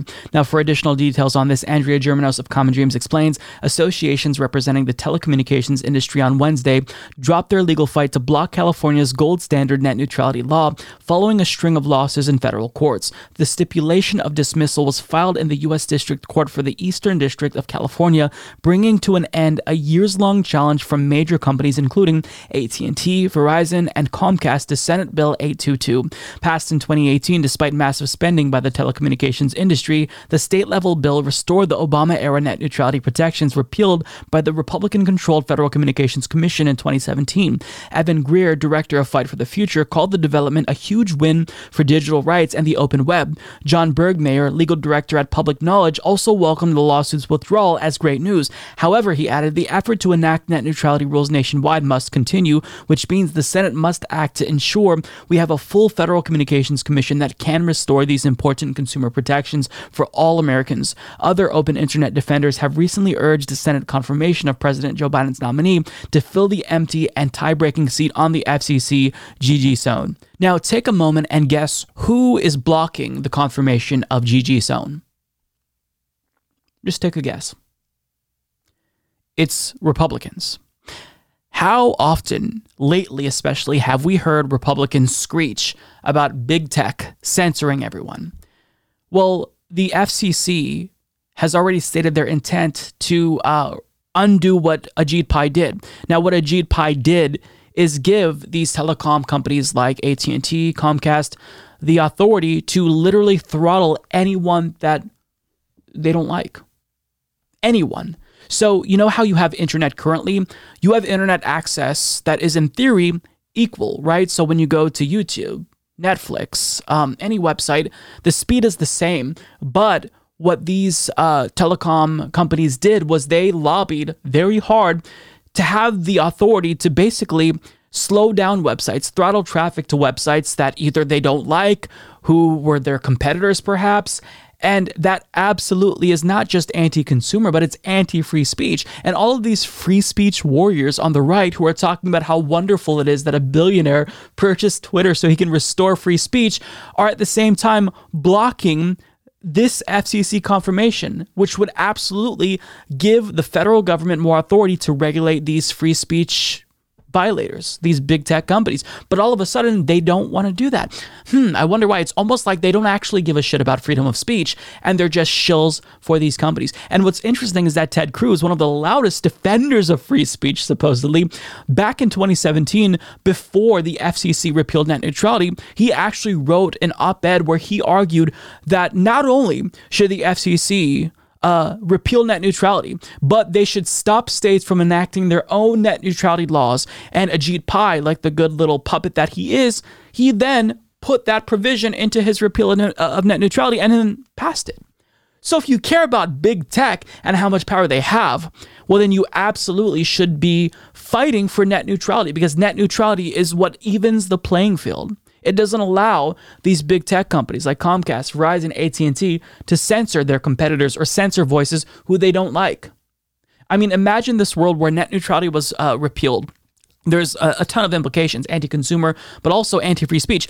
Comcast could know that if I'm one of their customers and I'm saying bad things about them, that they're busting unions, for example, they could throttle my internet access and that would be perfectly legal. Does that not violate freedom of speech according to these politicians? I mean, it doesn't violate the First Amendment because this is a private company, but they claim that private companies should uphold the principles of freedom of speech. And I absolutely agree. But if Comcast did this, as Ted Cruz says that they should be able to, does that not pose a greater threat to freedom of speech than Twitter blocking certain accounts arbitrarily? I mean, we're talking about the control of access to information on the internet here. And this is a monopoly. You can't just cancel Comcast if they throttle you and go to a different company. Most people only have access to one internet service provider in their area. So you don't have a choice in this instance. You have to have net neutrality if you want to protect freedom of speech. Also, it's anti consumer because if they wanted to, what they can do is they can basically disaggregate the internet. Instead of just selling you all of the internet where you have access to all websites, they can say, well, look, if you want to buy the social media package, which includes Facebook and Twitter and other social media websites like Instagram, that'll be $13.99 a month. If you want to add on our video program, that'll be $20.99 a month. And you get YouTube, you get Rumble, you get all of these uh, Netflix. So they can easily fuck over everyone because these internet service providers, they hold all the cards. If the internet is going to be viewed as you know the public square or a public utility as these free speech people like Elon Musk say, then they should be the loudest people fighting for net neutrality, but they're not. They're silent, and that's because they're full of shit. If you care about freedom of speech, net neutrality is one of the most important issues of our time. And so this is a huge victory here, but we have to make sure that Gigi Sohn gets confirmed. Republicans are blocking her, but if they successfully block her, then the FCC can't do what they have stated they want to do, which is reinstate net neutrality. Make sure that the playing field is even and there's actually freedom on the internet. So I don't want to gripe too much because this is a victory, but the fight it will go on. And, I just want to let you know this is good news, but you've got to keep the momentum in this direction. You've got to keep challenging them. You've got to uh, keep advocating for net neutrality because it's not these idiotic right wingers who are, uh, you know, pro free speech as they argue against net neutrality. It's uh, it's us, right? Back in 2017, I remember Ben Shapiro got massively disliked by his own audience because he advocated against net neutrality. I mean, people see through this, right? People see right through it. So Democrats need to take up this issue and they've got to fight because not only is it a winning issue, but it's an important issue. And I'll leave that there. So much has happened this week, so I'm sure that, uh, like me, you might have missed this gem of a headline. Republican Ron Johnson says it may be true that COVID vaccines cause AIDS. Yeah, this is a sitting United States Senator who's saying this. Now, to give you some additional context here, he was being interviewed by a fellow right wing nut job who's going to bring up his uh, belief that COVID vaccines cause AIDS. And, you know, Ron Johnson has the opportunity to challenge him. And he even says, let me challenge you here for a bit. But what you're going to see is he doesn't actually challenge him. Instead, he does the opposite and he validates everything that this loon is saying. Take a look. The way to approach this is from a criminal point of view because that's what has happened. And until we start holding people accountable, Fauci, number one, um, you're going to see people still falling out, still getting sick. You've got more than 100 doctors here, all of whom will tell you that these shots caused uh, vaccine induced AIDS. They, they purposefully gave people AIDS right? They knew this. The FDA, two weeks prior to their emergency use authorization license, had an internal review, an internal audit function that had the infamous page 16. They knew all of this, and yet they licensed these shots anyway. And then you have the trickery with uh, interchangeable or not, and is it a, a legally distinct thing or not? This is criminal intent. And until we address this as being that, we're stuck. We're, we're not going to get over this. So, so let, let me challenge you there. Please. That's that's way down the road. You got to do one Perhaps. step at a time. I mean, you got to do one step at a time. You everything you say may be true, okay, but right now the public views the vaccines as largely safe and effective. That vaccine injuries are rare and mild. That is the narrative. That's what the vast majority of the public accepts. So until we get until we get a larger percentage of the population with their eyes open to, whoa, these vaccine injuries are real. Why?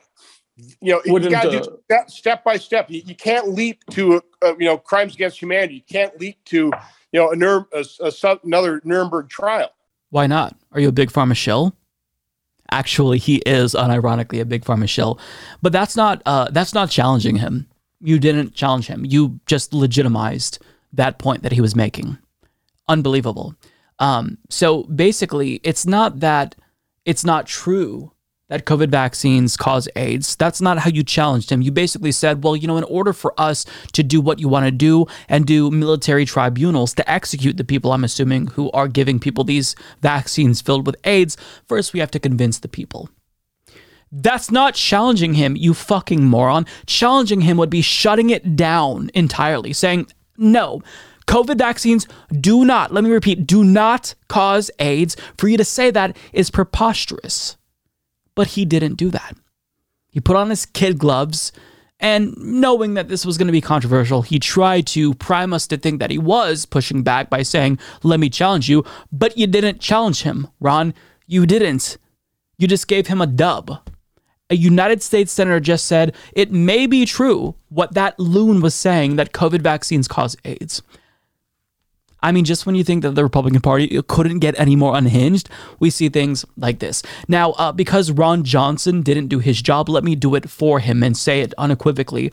No, COVID vaccines do not cause AIDS. I shouldn't have to debunk this conspiracy theory, but here we are. Reuters explains on Facebook, Singapore based users have shared a screenshot of a tweet that reads, It's AIDS. They're giving people AIDS. I'm on an international Zoom call with pathologists and doctors. We are in serious trouble. Immune systems are being obliterated. This appears to be a reference to the COVID 19 vaccine. Speaking to Reuters for a previous fact check on the topic, Donna Farber, chief of the Division of Surgical Sciences and professor of microbiology and immunology at Columbia University, explained that the vaccines don't deplete any immune cells, but instead they stimulate immune cells to be activated, divide and produce molecules like antibodies and soluble factors to recognize a pathogen and rid the body of it. So there you have it. I feel like it shouldn't have to be said, but in a country where a sitting senator literally says it may be true that COVID vaccines cause AIDS, you have to do things like this. You have to go the extra step and actually debunk these things. You have to make it very clear that not only is this factually incorrect, but it's deeply stupid to think that this is happening. There is overwhelming evidence that the vaccines are safe and effective. In fact, they've saved hundreds of thousands of lives, and they are evidence that free healthcare is something that we need in the United States because these vaccines showed how effective and life changing they are. But instead, we have idiots claiming that they, um, I don't know, cause AIDS, cause all kinds of issues because they're scared. But they're stupid, and them lying to people, it's getting people hurt. So, I mean, when you have uh, government officials who aren't even willing to debunk things that are on its face so stupid, I mean, this is why we're in bad shape as a country. This explains it.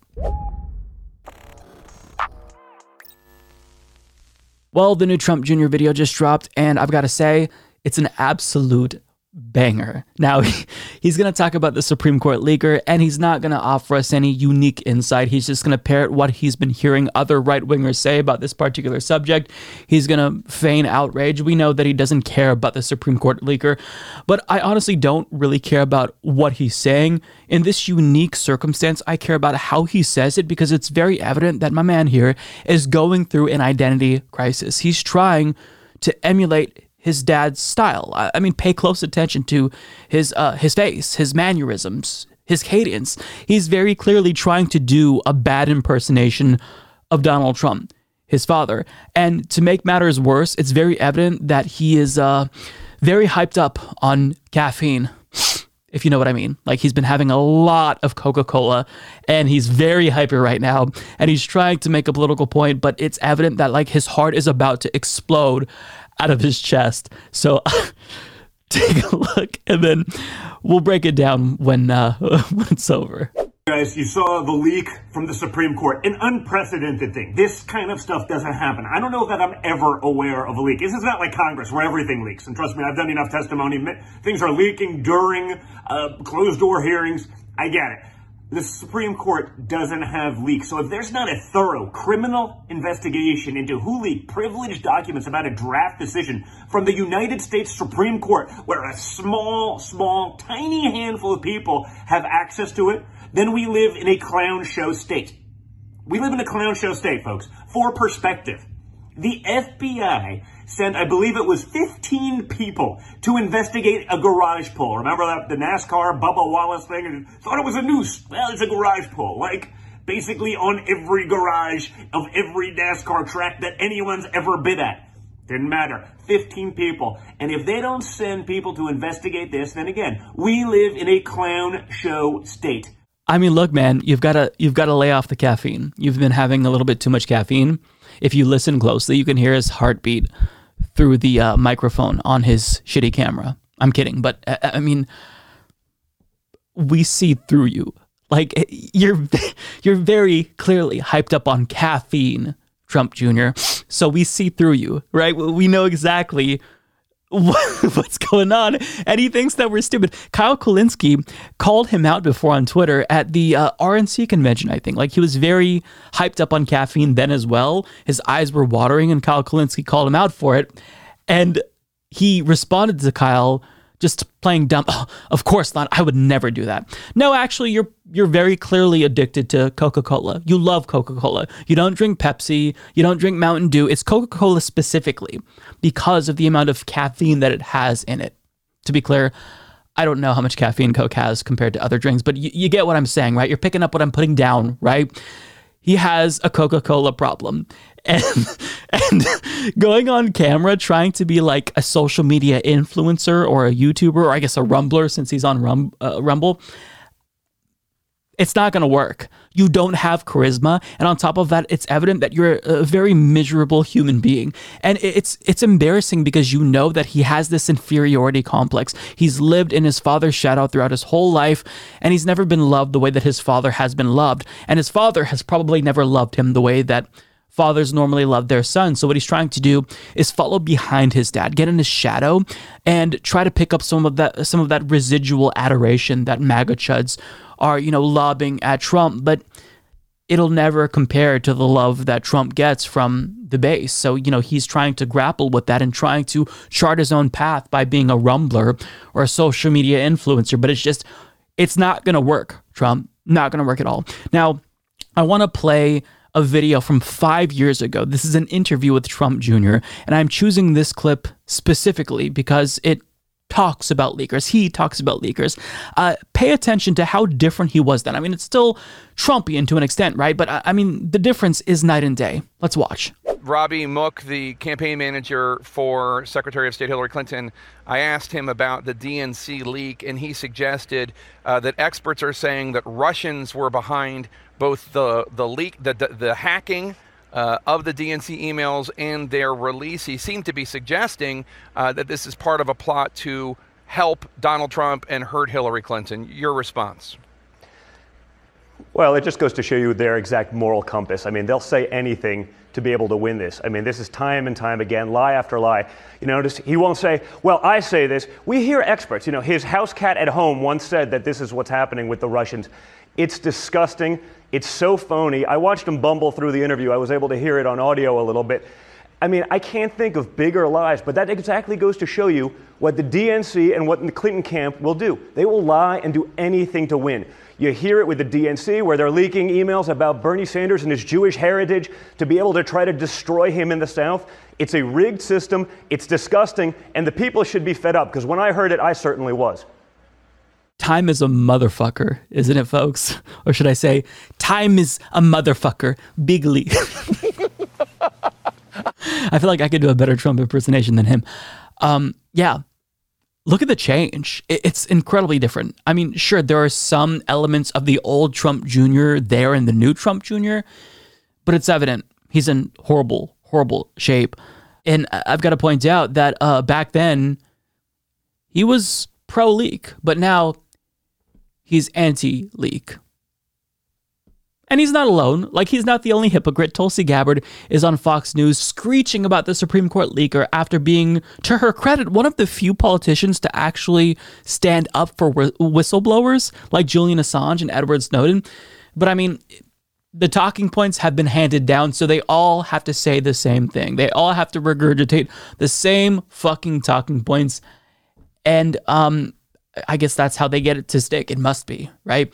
But either way, Trump Jr., I, I mean, it, it's just, I almost like, I don't feel bad for him. I don't want to say that because he's a piece of shit and he deserves to be miserable and pathetic, right? He knows that all of that money that he has is never going to account for how shitty and miserable he is as a person. And he deserves this because of how bad of a person he is. But still, you kind of feel bad because something's not right there, right? A, a, lot is not right there. And, and he's trying to be this insightful political commentator, but there's nothing about him that differentiates him from the other right wing hacks. What about you is different because you came out of Donald Trump's nuts? That doesn't make you different if you're just saying the same exact things. Like if he honestly were trying to use his experience being the son of a former president and kind of like say, look, I have this inside insight. My dad would negotiate with senators X and Y, and this is the way it kind of, you know, uh, went out.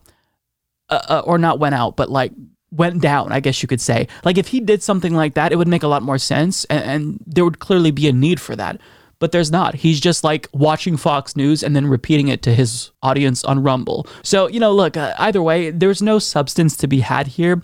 I just honestly wanted to shit on someone because it makes me feel better. Uh, we've had a pretty bad week. Republicans got this huge victory and they're malding. They're not even celebrating this victory that they had. So, you know what? If making uh, other people or making fun of people like Donald Trump who are shitty people makes you feel better in spite of all of this horrible things that's been happening, in spite of this terrible political climate, then you know what? Fuck it. We need to do it. We owe that to ourselves as part of self care because um, these are ghouls who are ruining the country. So at least we should be allowed to um, laugh at them, right? Want more? Visit humanistreport.com for links to our full catalog of videos on YouTube, Means TV, and Facebook. You can also find audio versions of the show on Spotify, Apple Podcasts, SoundCloud, iHeartRadio, and other major podcast platforms. And before you go, consider supporting the show on Patreon or through YouTube memberships. You get early access to most videos, invites to monthly live chats with Mike, and you'll be thanked by name at the start of the next episode. There are other ways to support the show. You can like, subscribe, turn on notifications, and share our content on social media. Thank you for watching.